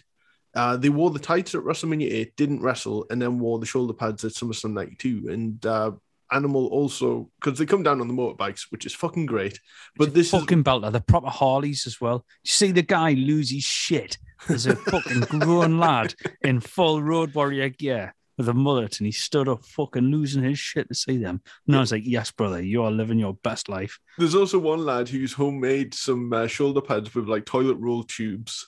And, and this he's... is the same guy, I mean, just you're mocking him and I'm loving him. Oh, right, okay. Oh, I'm sorry. I'm sorry. Uh, no, no, that's it. He was living some white trash fucking paradise there. Leave the poor lad alone. Well, in terms of uh, ring gear as well, because, again, I love all the shit, and this will be the nerdy part of the show. Uh, this is the first time D B R C comes Just out... this part. Shush, shush. uh, this is the first time D B R C comes out in that white suit and uh, wears the white duds underneath as well. Which, I did I mean, find that odd, you know. I mean, if you sh- it's not the attire to shit yourself in. Does he shit himself at this event? Well, uh, he doesn't. I mean, and you can tell. I mean, he may have shit himself. You know, um, you so it was oddly facey to be so white. It is quite odd. But again, I think it goes to the whole, you've got to be visual. And and SummerSlam's a big deal, so now's the time to break out the new gear, I guess. Um, mm, it's bright, wearing white in the bright ass sunlight, I guess. Mm-hmm. Makes you look more tanned. Grasping at straws well. now. Makes you look more yeah, tanned. Yeah, true, it does. Yeah. Um, so L O D come out on the bikes, and this will have been, I'd imagine, a lot of people's first exposure to Rocco. um, this was my first exposure to fucking W W E generally, and like seeing the sun setting and them riding those bikes out and hearing the stuff just gives me fucking goosebumps even now. But yeah, Rocco kind of ruins it a bit. Oh, I don't even know if Rocco can ruin this entrance. Um, he tries, but I don't think he... Yeah, the only bit it ruins is when fucking... when Rocco speaks. And he's going, L O D, L O D. I'm like, take the goosebumps dummy and put him in the fucking bin. We don't need this shit. Let's just have the fucking Road Warriors. Come on. Yeah, it wasn't needed. Um, and, and funnily enough, they made a figure... Do you think of... it's the goosebump dummy dressed up for Hog Wild? They made an action figure of Rocco last year as well. So never let it be said. I hope that, that was one of those things where it's like, if you buy all twelve of these dolls, you get all twelve parts to make Rocco, and no one will ever do it. No, well, that's the thing. It's like, oh, we don't think this Paul Ellering figure's enough of an incentive. Paul Ellering's great. And he was a builder figure as well. And we've talked about this where, like, a lot of wrestlers mm. who had builder figures were really offended, like J J Dillon and Jim Ross and Danny Davis. Be. Yeah. No, I get it. Yeah. Well, uh, well, I've got to say that the Paul Ellering figure was originally going to be current Paul Ellering with an Authors of Pain set, because um, he managed them for a little bit, and then he got oh, let yeah, go. Yeah, I actually saw that. Well, Bal- he got like he's baldy evil Paul Ellering. Yeah, yeah. So, but he got let go, and then they found a way to get him out there anyway. So I'm glad they did. Don't get us wrong, but I, you know, the I mean, the fact they made a Rocco figure, I fucking love it. But don't get us wrong, it's not exactly front and center on me, you know. Display of toys, um, which is not the manliest thing I've ever said, but I don't care. Um, so L O D come to the ring, and uh, Animal gets his tights stuck in the muffler on the motorbike because it's so oh, hot. I didn't know that. Well, they cut away, and it takes a long time for him to, and it apparently burns his leg and everything. And uh, oh, you would, yeah. Uh, but luckily he gets through it. But uh, there's a lot Fucking of. Hell. Yeah, that, I don't know if you noticed this uh, watching it recently, but the stories are out there that Hulk was not in the best frame of mind uh, for this for this show. I had a feeling he wasn't, but like, just give him the benefit of the doubt. I know the poor lad had his troubles. He did, and, and we're not like mocking it all. We're just giving a bit of context. No, fuck like, that. This is not that podcast. There's a lot of them that shit on people with drug and alcohol problems, and I don't want to be one of them. Well, there are points in the match where you can tell that he's not not himself. And it, I think a part of what speaks to that is, I mean, D B R C had a bad neck anyway, but none of them were willing to take that doomsday device. I did notice there was no fucking doomsday device at the end. And didn't someone get a horrible injury in like ninety-seven or ninety-eight like that when Hawk It was Henry Godwin, yeah. It broke. was Godwin, yeah, that's right. He broke his fucking neck, didn't he? Oh, yeah, D B R C and I R S, they're too big to be taking those bumps, to be honest. Jimmy Hart oh, right. maybe could have, and I think he would have been up for it. He would have probably broken his arm or something, but I think he would have he would, he would have taken the bump. But do you trust... Imagine that being pitched to you. Don't worry, you're small. You might just break your arm instead. Won't be your neck, hopefully. It was obvious, and the, the, the story that came off from that was Animal returned to America without Hawk, and Hawk joined the Hells Angels, the London chapter of the Hells Angels, and uh, stayed... never come back if he did. Stayed in the U K for a bit, so Animal saw out the rest of uh, the W W F appearances, teaming with Crush for a bit. Um, as a, you know, replacement tag team partner, and that was kind of the end of L O D until ninety-six in W C W, and Hawk comes back looking great, and um, that W C W didn't, run wasn't... Didn't Hawk go and team with Power Warrior in New Japan? He did, he did, and I'm assuming Animal... I've got... Uh, I've got. Great... I know that offended Animal a lot, but I've got to say, Hawk and Power Warrior is a lot more attractive to me than... Animal and Crush as a Legion of Doom. Yeah, I, I get that. No, that's fair enough. But um, yeah, I've got this great indie show. I'm going to have to dig it out. It's on the end of a Terry Funk shoot interview where it's Terry Funk against Hawk. And could you imagine two fucking looser cannons on an indie show? Like it's Terry Lord Funk's above. This is like ninety-three and Terry Funk's just chucking the chairs and Hawk's having a laugh. And yeah, there's... um. Sounds fucking unreal. Oh, it's wonderful. There's um, I wish I could remember his name, but the um, it was at like a Butland show. I saw an imposter hawk who wrestled for a long time. Uh, he might have just been called Road Warrior. And there's an episode of uh, Biker Grove where they go to a wrestling show and they've got Imposter Hawk in the ring. I know which one you mean. Oh, brilliant. We so, need a yeah. fucking link to that on one of these shows. It Let's is. fucking interview Imposter Hawk. What would he be called? Like, I don't know, Kestrel? Kestrel. No, I was thinking there's got to be a better pun for that, but see, that's the thing. We don't have some red shite. Okay, right, brilliant. We've peaked. Um, Can I just say on this match, like, yeah, really enjoyed this match. It was a lot of fun. The hot tags were were really fucking hot. You know, the bit like where Animal gets tagged in and he's womping on them both, doing the double clotheslines and that. There is a bit I wanted to draw attention to in this. In fact, there were two bits. There was one bit just for being really impressive, and there was one bit that was just because it was fun. Hmm. The uh, the impressive bit was when I R S like enters bullet time, like he's Max Payne, and there's a top rope clothesline coming from Hawk, and he has fucking preempted it so much.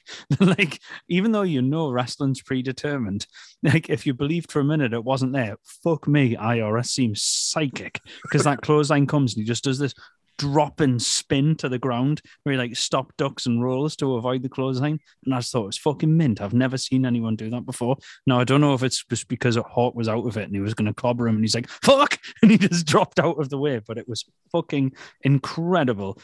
And the other part I really enjoyed was you talked earlier about some of the like quote unquote Butlandsy spots. Yeah. There is a really fun part where DiBiase like flees the ring and he runs around and then he catches a clothesline off Animal and he tries to escape the other way and he gets body slammed. And I just thought that stuff is good fun. That is a great way to wind up a British crowd.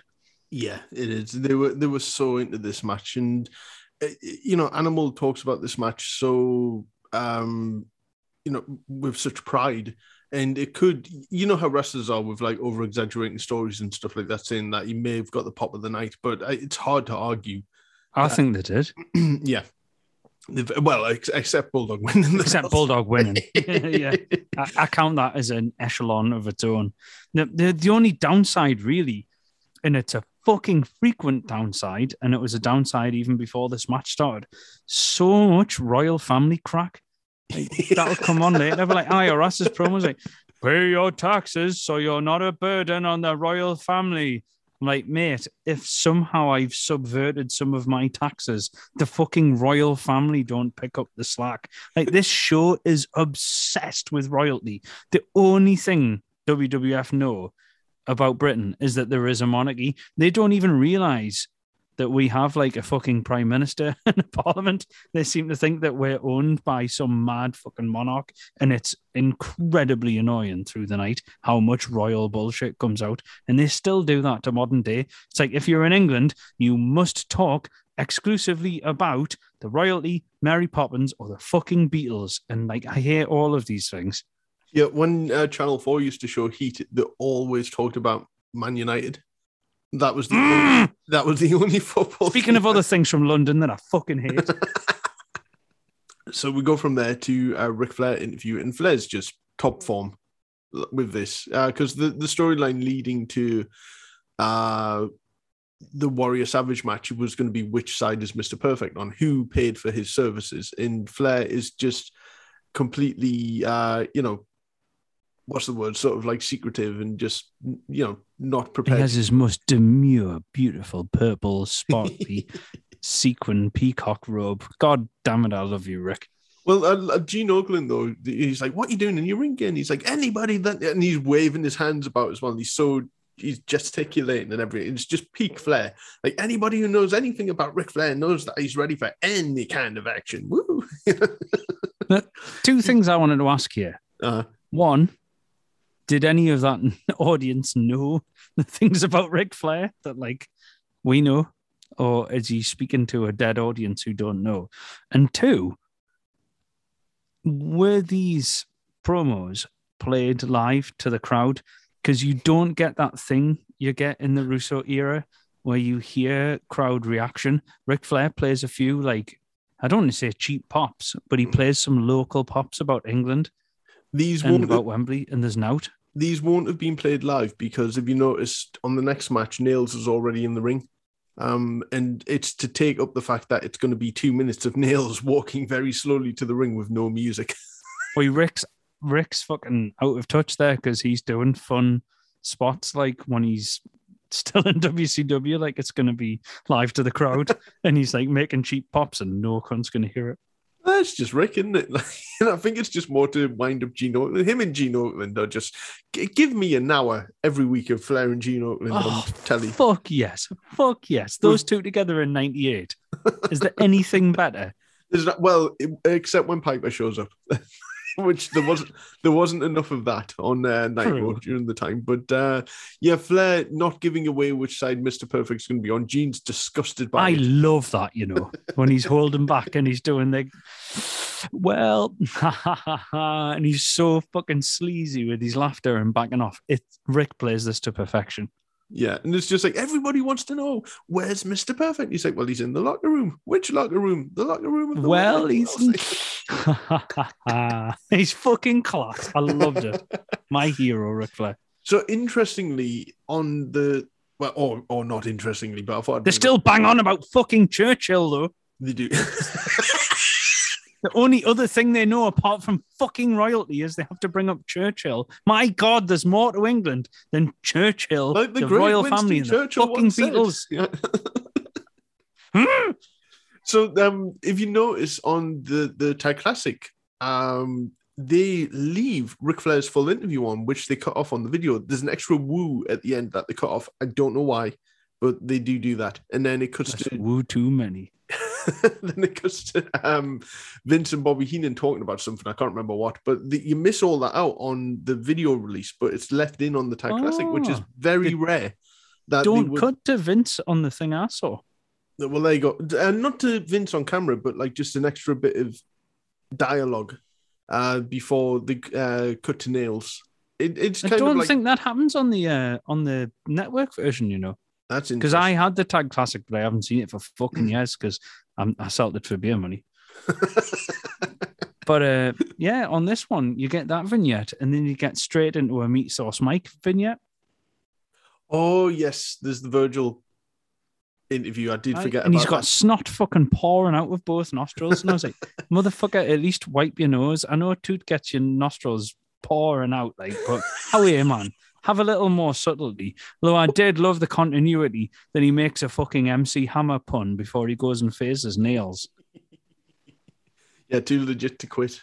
Amazing. Too legit to quit was Hammer's album at the time, and then he's facing Nails. Sean Mooney I don't know looks... if that was intentional or not, but that was fucking hilarious. Sean Mooney looked very confused by the whole situation, I think. Like, I think he... Sean Mooney should Sean Mooney should always look confused. He's like, hi, I'm a handsome Ken doll with nothing to offer. Back to you.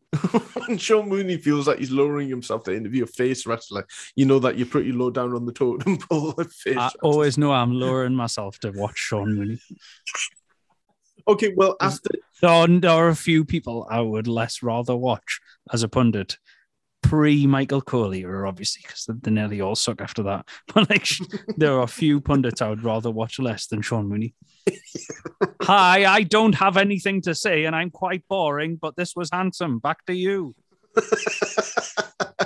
I don't think he even throws it back to the ring as well, which is the thing that annoys me most on modern wrestling currently. Yeah. Oh, mate. Yes, why do they stare off into the distance winsomely? And it like starts to zoom out like you're about to hear the start of Old Shep or something like that. I'm like, just fucking tell them you're going back. It's like the news, back to you in the studio, back to yeah. you in the ring. Fucking don't just look off winsomely into the distance, fuck off. And also take Sean Mooney while you fuck off. And fuck off a bit further. Well, this is when they cut to Vince and Heenan and they say a couple of extra lines that are cut out on video. So, yeah, I, I, it's an indictment on Virgil when I re- forget his entire promo, to be fair. So, Virgil Nails... Um, would be an improvement. Virgil Nails is arguably one of... And I know this is going to sound mental, but one of the more important matches on the card uh, for reasons... Historically, we'll get into. yes. Yes. In um, terms of, from a viewer's point... the stinker of the night. Well, the the do you think? Well, okay, I'm gonna. Sorry, I'm, what's worse than this? I'm gonna try and defend this. Okay, give us a minute. I'm gonna take a drink. Um, I might take go a deep for a breath. Poo and come back when you finish. So, and and I'm not just saying this because I'm maybe possibly the only person in the world that has that program, both signed by Nails and Virgil, and have it framed on my wall. Um, they could have rushed the Bossman thing of Nails beat up Bossman and he's out for months. Now you would think Nails and Bossman, because that would have been a marquee match at SummerSlam. Instead, they use SummerSlam to kind of just they're pushing Nails in ninety-two, and you know Virgil's the right level of name to have him basically squash, because Yoko squashes Virgil at Survivor Series as well, and he basically becomes you know just jobber fodder at this point.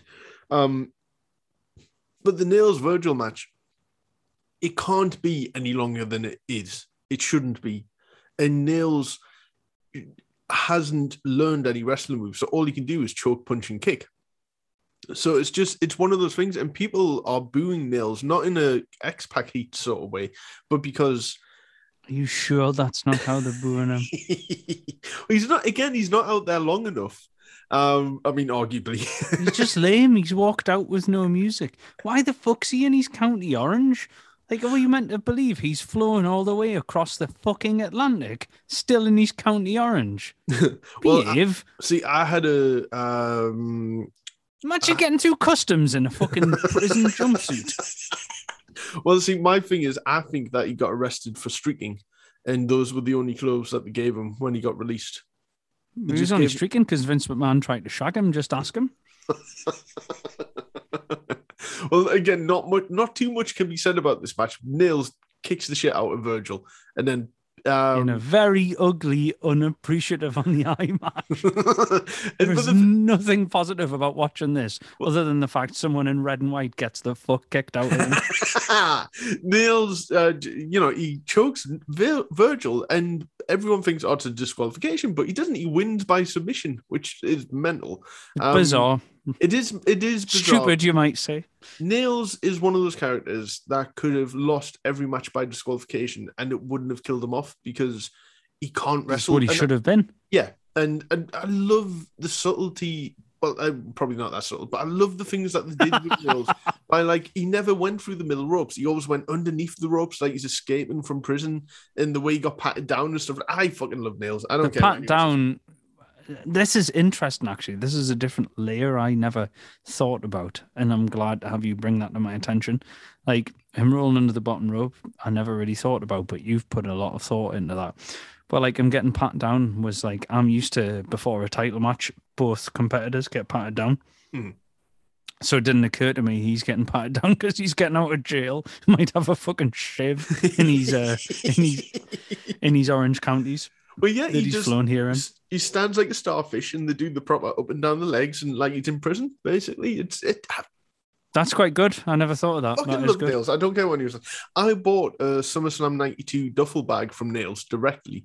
Um, these were given. These were leather, and they're very you know nondescript, except for there's a Wembley SummerSlam ninety-two logo on it, and those were made by Wembley Stadium and given to everyone who worked at the event. Um, as talent, that's quite fun. Um, and Nails uh, sold his off, and un, you know, sadly for me, there were no like you know, no, no contraband in sight uh, when he got here. But um... didn't get sharpened soap or some cigarettes.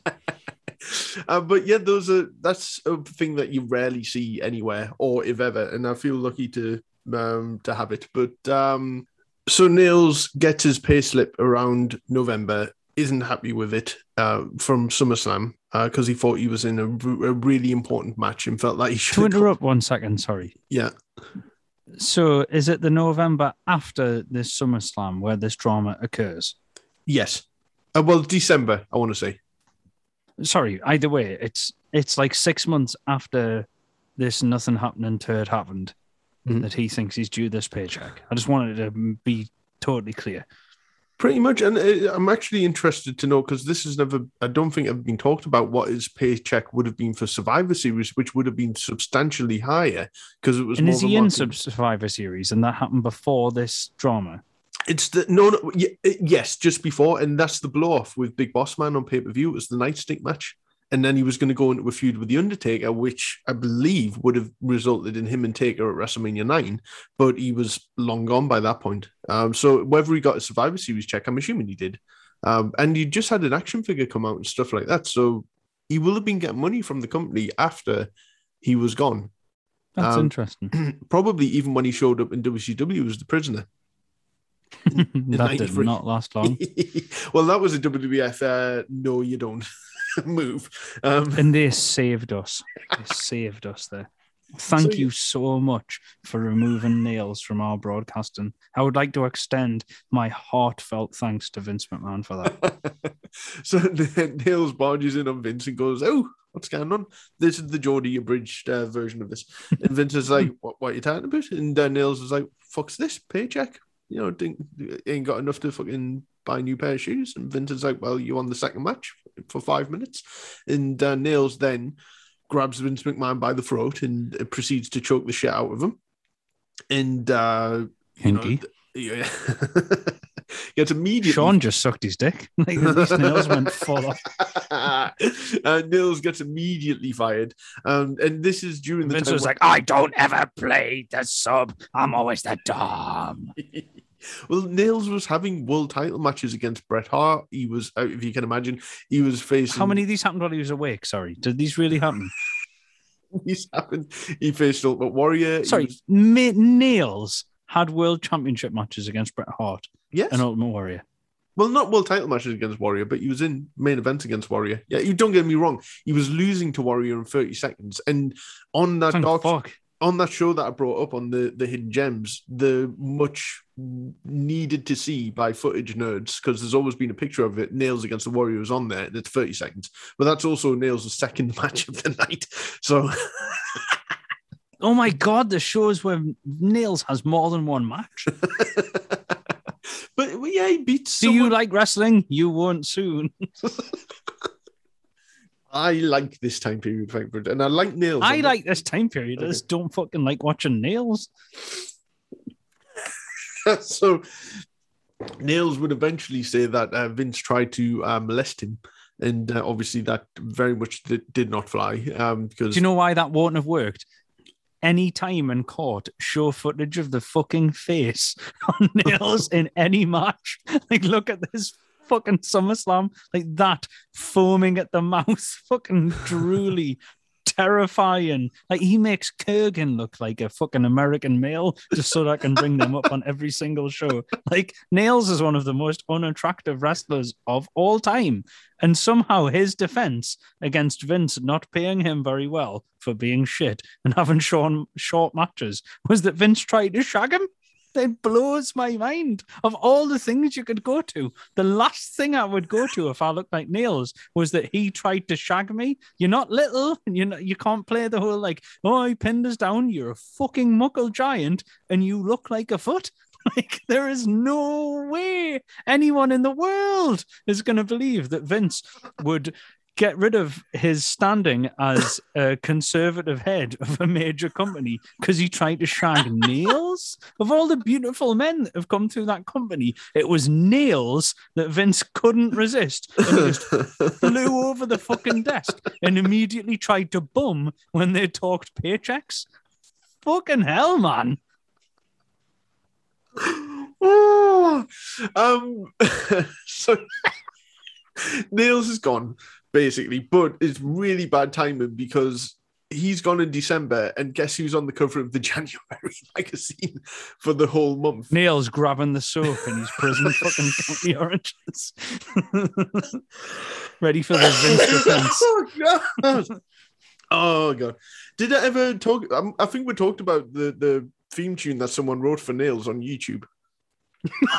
No, but please do now.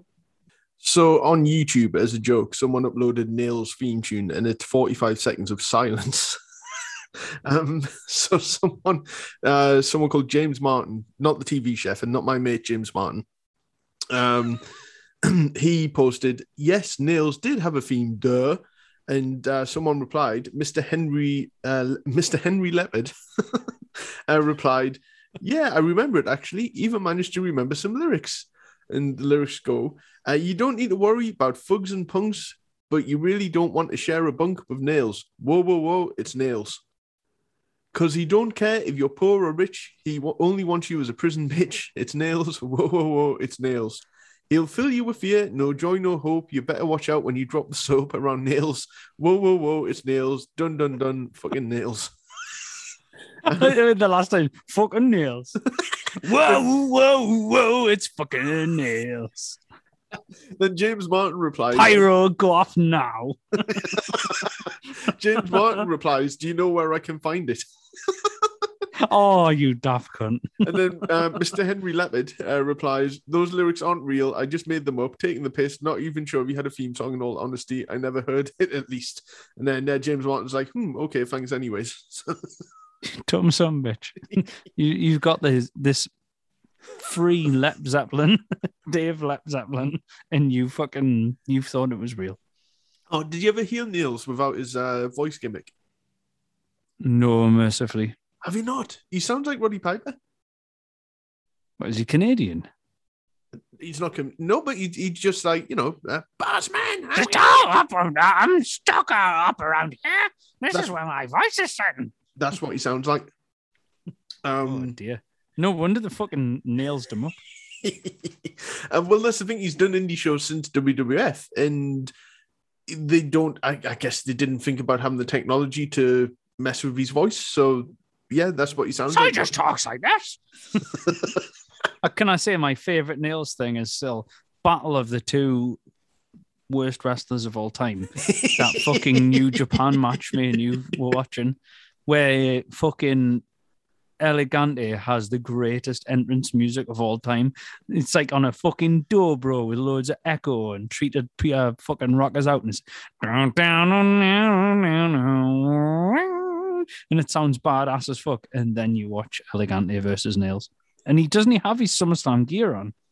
Oh, that's all the gear he ever had. Well, he um, he might have had more than one jumpsuit. I don't know. But he, he sold it. Um, and I know he has it. And I'm only slightly jealous um, that he has it. But um, yeah, whether he had more than one or not. Because if he only had one, he wore that thing for about eight years. That must smell. Mm-hmm. Don't be jealous of the guy who owns that. uh, well, we're cut from Virgil and Nails to uh, Sensational Sherry backstage with Gene Oakland, and uh, Sherry's looking fucking spectacular on this. we actually we got one bit before that where Alfred Hayes found oh, a very it... very flimsy locked door that he couldn't open to see if Mister Perfect was in there. Investigative Macho's door, I think, isn't it? Yeah, investigative reporter Alfred Hayes. He's he's at his best on this because like he's always meant to be like sort of pompous and everything, but he finds it rude that he tries to sneak in on people and slam the door on them. And it's just as like, I try and break into your door, I find that your private domicile has become locked. This is terribly rude, mate. You're not allowed in. If you come to my door, it's fucking locked. And who knows what Randy Savage was doing in that locker room in nineteen ninety-two. Cocaine or Liz or Stephanie. Ooh. Oh! Oh! Anyway, we cut to, then we cut to Sherry. Um, and Gene Oakland's at, well, Oakland's at his pervy best during this. And uh, Sherry is, she had so much range, even within managing the same person, because like Sherry could be like the vicious defensive Sherry for her man, and then she's totally ditzy in love, and she mentions that as well.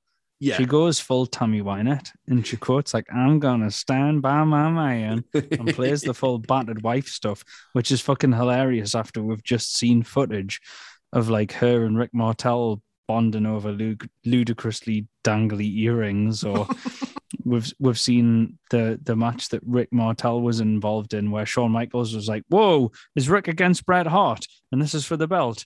I, I, I, sorry, I don't know if you know the rule, but nobody called Shawn Michaels is allowed to have the belt, so you both have to lose. Well, one thing I've got to say about like them showing all these clips together to build up the match, this isn't a video package. It's just showing Sherry what's going on, but this speaks to Gene Oakland's talent to be able to just look at the footage and just build the story and also stir shit as well. Like with no yeah, script a whatsoever. Genius. A fucking oh. genius. And he does this later on as well for the the Flair, uh, sorry, the Savage Warrior thing as well. Yeah, but, he does. Um, the what, Sherry's great, and like Gene Oakland wants to know which side is Sherry going to be on because she fancies Rick Martel. They're not allowed to punch each other in the face, which I feel should have been uh, mentioned over the P A because uh, I don't think the crowd. I agree that. with that.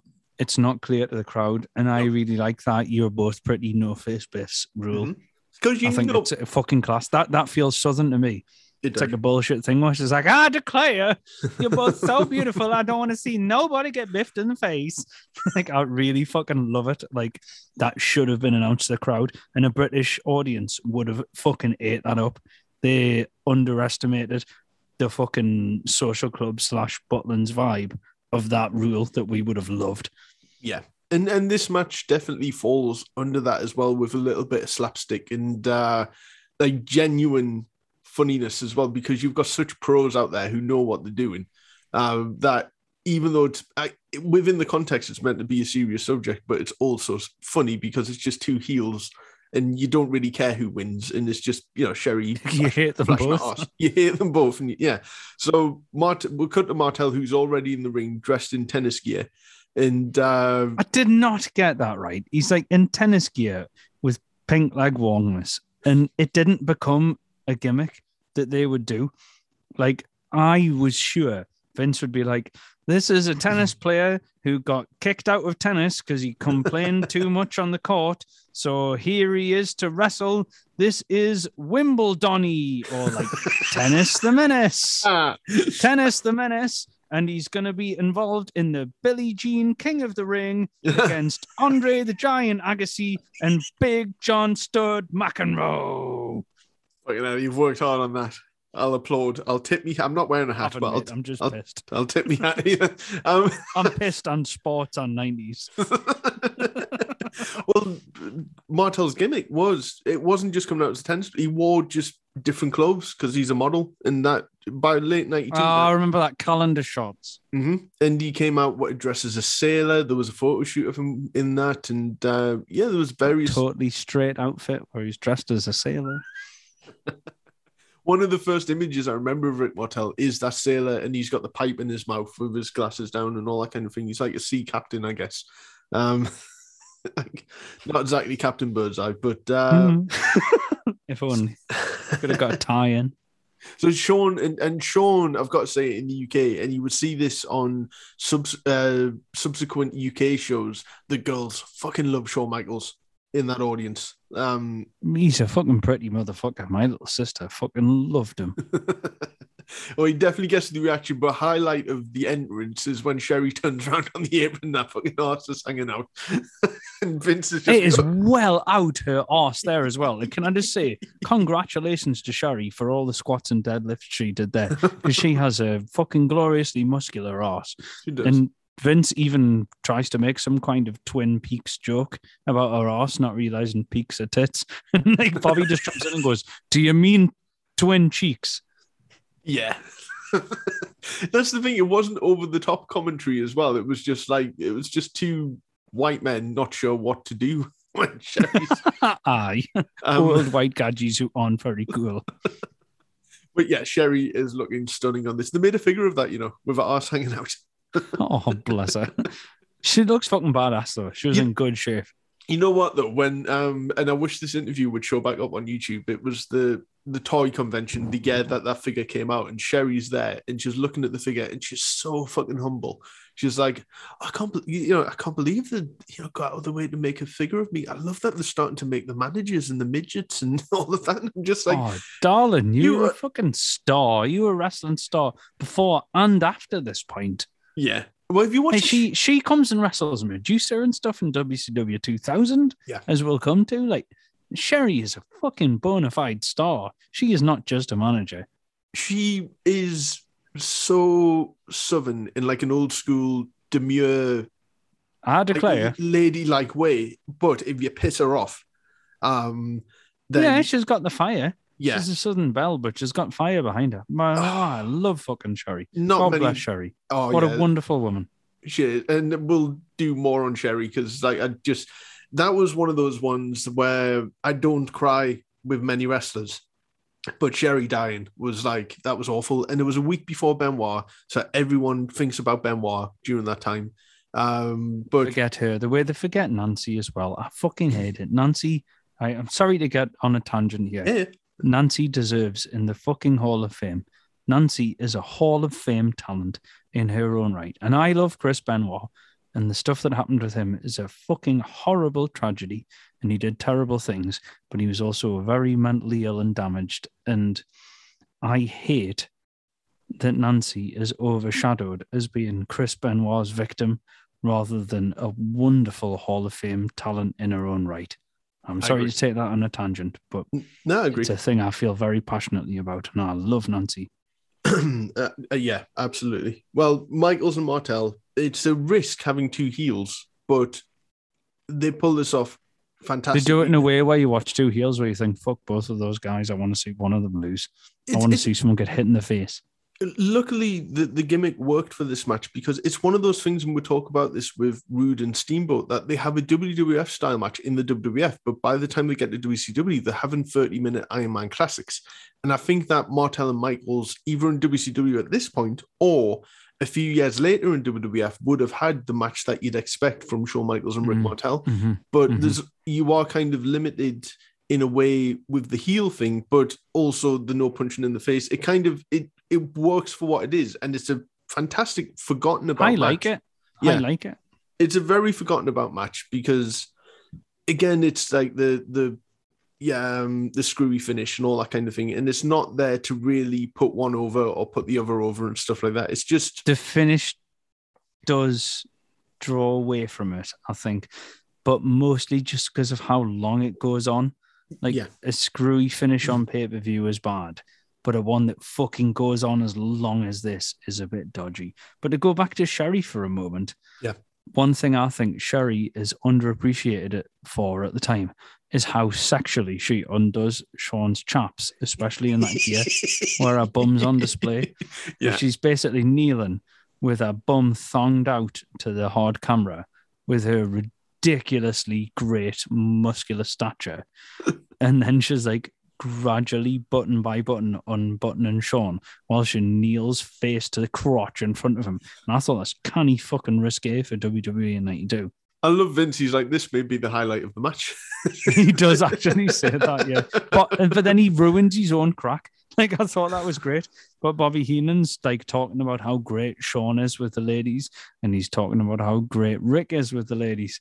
And he's like, I'm a bit of a ladies' man myself. And Vince goes, what? With lady giraffes. That was so random.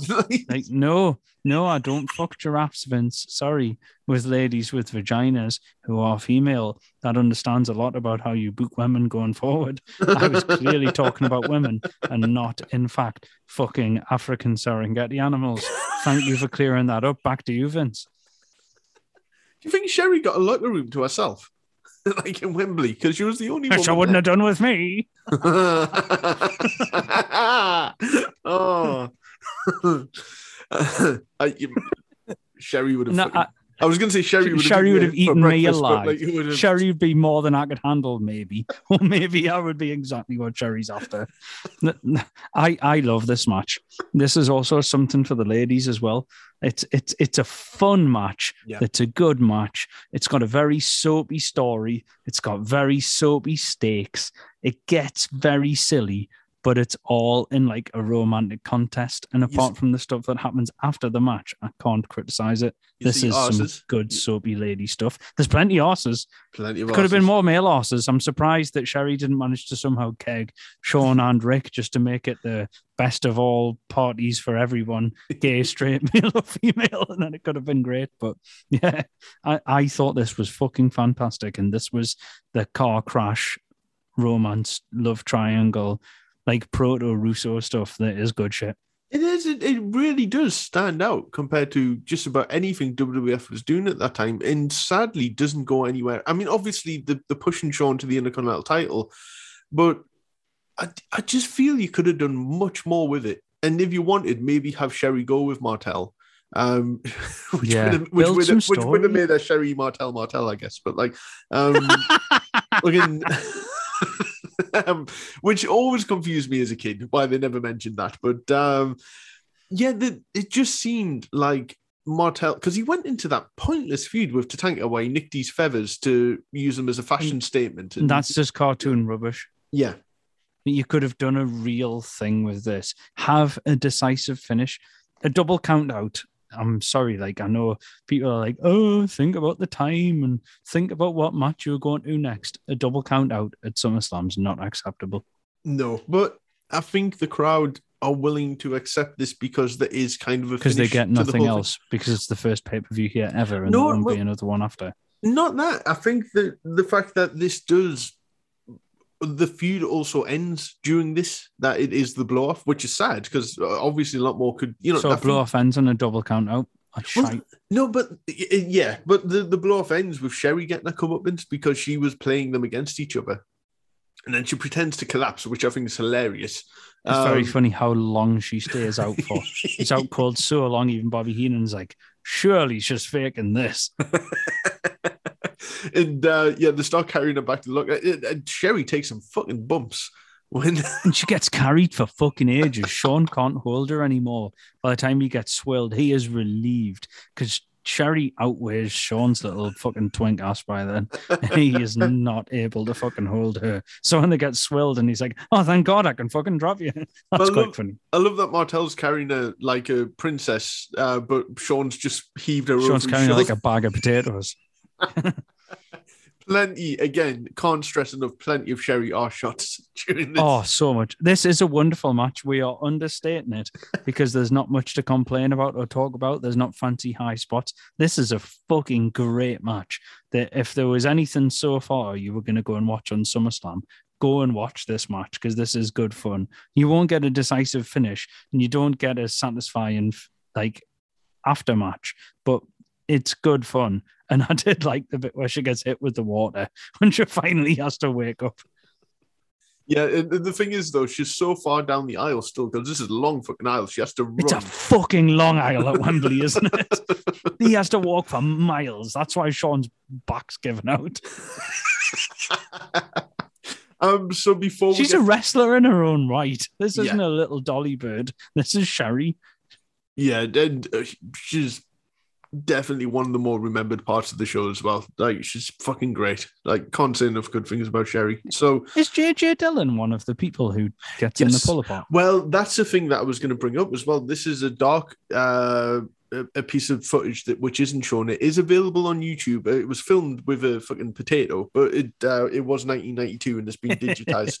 But uh, this this was a long rumored thing until eventually we got asked Lanny Poffo about this, and he doesn't remember. He was at the event and his dad was there, and he doesn't fucking remember.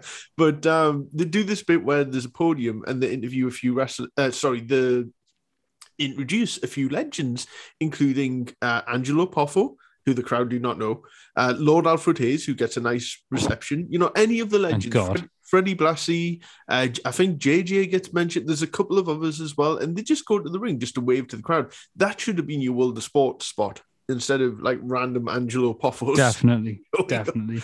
Um, like, but, I wouldn't have known who Angelo Poffo was in ninety-two, like. No, and I don't think anyone was meant to know. That, you know, it wasn't like father of Randy Savage, but if the bloke holding the camera, as is usually the case, is smart to a point and pointed out to his kid, oh, he's Randy Savage's dad. And uh, when Pat Patterson gets, because uh, this is ninety-two, um, Pat Patterson gets intro and he's like, oh, yes, Pat Patterson, he's the one that's like touching kids, which, I mean, again, you know, we're not implying anything, but this is def- this is what the dad says. And it just shows you how Back much. Then that was unique as well. Like, you'd I find it difficult to know who they're even talking about. If someone made a handycam comment, I aim it at N X T U K and just say, oh yeah, that's the guy who's touching kids. And you're like, sorry, which one? Um, so again, this is uh, one of those things that I'm sure they've got the footage of and I wish they would put out there. Um, and they probably never will. The only other bit of uh, sort of dark footage which I've seen is, for whatever reason, they show on you know, those Legends shows where they'll sat around the table getting drunk and smoking cigars. Um, but they do one about outdoor events, and they show footage of Vince at SummerSlam ninety-two walking to the ring, and that's the only other bit of uh, footage that is official anywhere, sort of thing. Um, but I think I that's that. yeah. So where so before we head to the Natural Disasters and Beverly Brothers, there's another. Uh, I believe there's another interview. This with is there, with there is another interview where, as with every single other fucking segment on this entire fucking show, you have to talk about the Queen of England. You get, you get boring Sean Mooney talking uh, like about the Nasty Boys who are yucking it up about Sherry and yeah. failing to pronounce Thames because they say the River Thames. then, That's good heat then, right there. Yeah. yeah, which they definitely don't know. They've just got. And then, yeah. bullshit about the Queen of England before the Beverleys and the Natural Disasters come out.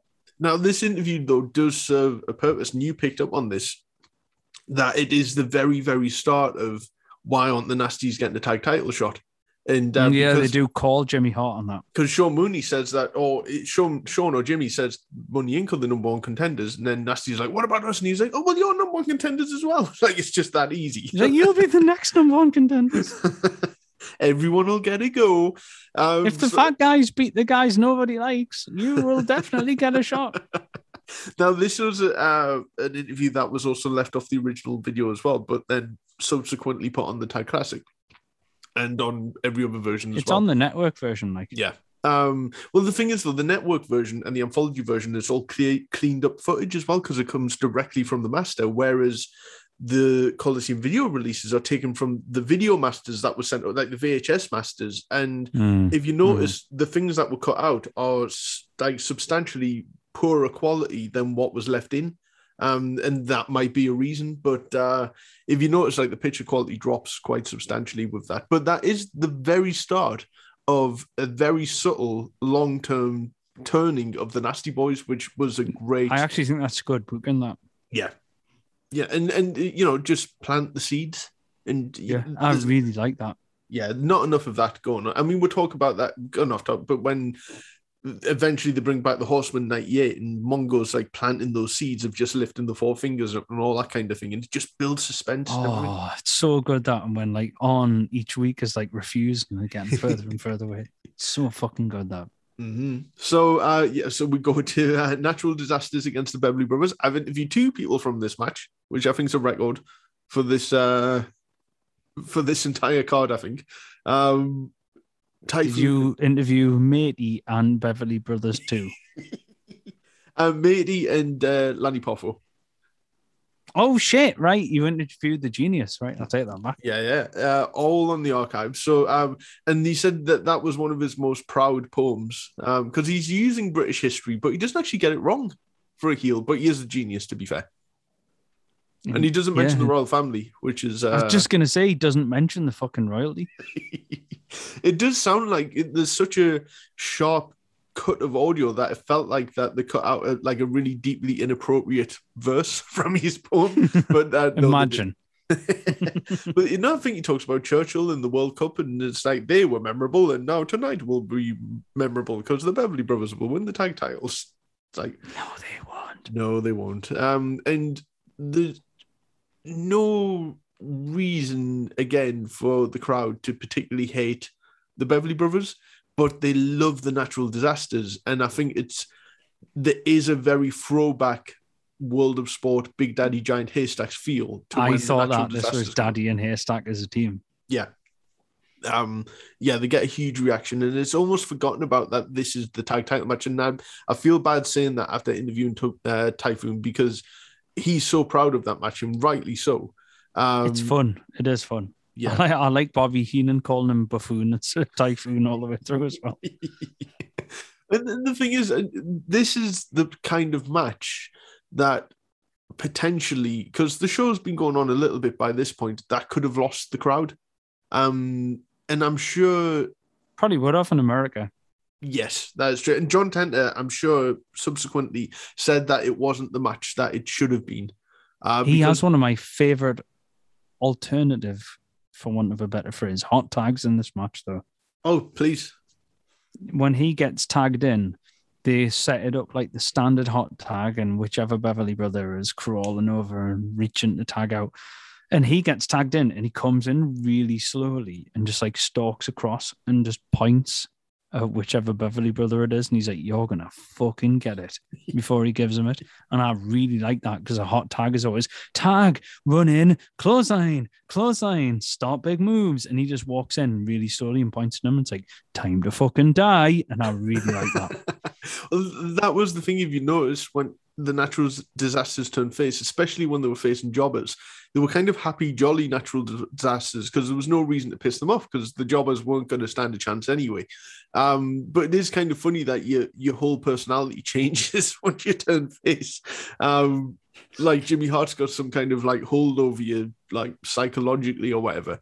But that to me is what the natural disasters and why the tag titles should have stayed longer around. Well, I was going to say around the waist, but over the shoulders. Um, mm-hmm. That it should have been that whole you don't wake the sleeping giant, because Earthquake, when he is, there's a story. Brett tells a story about the Hall of Fame where Earthquake's on the plane and he wants to sleep and he's fucking miserable because there's no room. And this kid comes over to Brett and is like, can I have your autograph? And he's like, yeah, can I have Earthquake's autograph? And he's like, oh, he's asleep, but go on, I think you should wake him up. So fucking, this kid just fucking starts like touching him, and you just see him go, mmm. And then fucking he winds back and slaps Earthquake right in his fucking forehead. And you just see, you just see the fucking like two black holes just fucking open up and just fucking want to kill this kid. But um, like his his eyes when he's angry. If you watch the Katao match on that Tenryu show in ninety-one where he's shooting against him, like you don't want to piss, aye, you aye. don't do not no, want to piss off fuck. Earthquake. Like he's not a fish. But that's the thing, there's a there is a legitimacy, and maybe they should have talked about their sporting backgrounds and the sumo, which they would eventually do later on when he returned, um, but they should have kept the tag team champions, um, and you know the head shrinkers were coming in, those would have been fucking brutal matches in like the best possible sense, just four big lads brain each other, um, but sadly they didn't keep the belts, what, like another two months, and then they lost them on Wrestling Challenge, which was like the C show at that point. So yeah, the uh, after a bit of chicanery from uh, the Beverly Brothers, you know, they used the Genius's scroll and everything, but you know, like you say, Earthquake gets that hot tag, they fucking bray the Beverly Brothers, and no one really believed the Beverlys were probably going to win this match, I think. Um, I like that about it though, like the you got the stuff with the scroll and that, and they still didn't lose. The Beverlys were pinned clean, and the Genius got his comeuppance. Like, to me, that is all boxes ticked for a big pay-per-view. It is, and I think without this being a tag title match, it may not have had the like the lure that it did for the crowd, that the, the fact that the titles could have changed hands, because, again, it should have been Money Incorporated and uh, L O D, but mm. this did... You know, it's it's kind of one of those...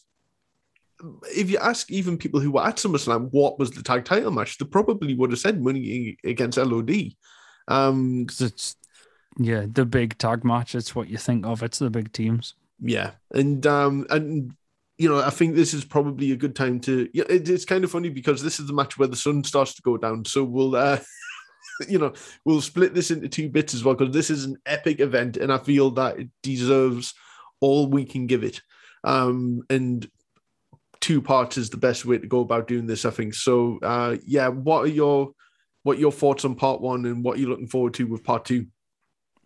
Well, I mean, I've actually really enjoyed part one, and I even really enjoyed this match. Like, I know it seems like a match I wouldn't particularly like, and it's just like two fat cunts against a team. It's not that like, oh. In reality, like, I right, love okay. this match. Like, Tenta and Tugboat together, fucking sh- Sharky and Matey, they they are a glorious like giant haystacks and Big Daddy tag team together. I love it, and like I really enjoyed this match. So yeah, I, I think if you take out the Nails and Virgil match, first part is a great success.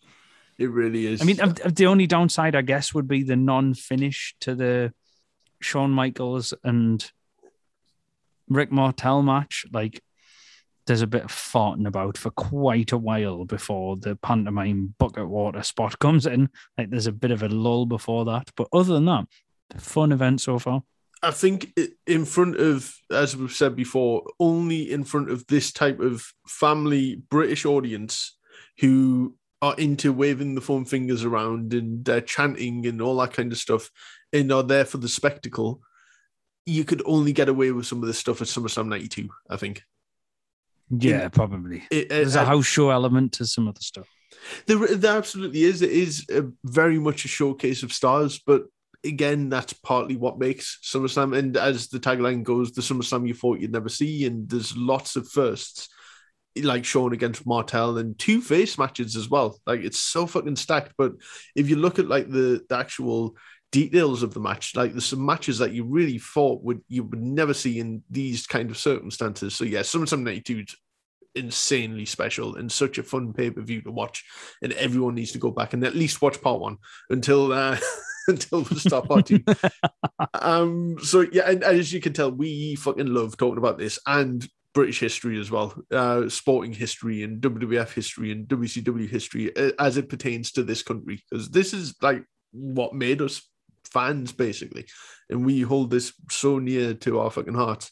Um, one hundred percent. So yeah, uh, so that was part one of our monster review of SummerSlam ninety-two Electric Boogaloo. And uh, I want to thank Tempest for uh, joining me with this because, you know, I guess this was my choice because the W C W ones are usually Tempest judged, but we both agreed SummerSlam ninety-two had to be done. Um, it had and, to be done. Yes, and uh, we will see you all next week. See you then.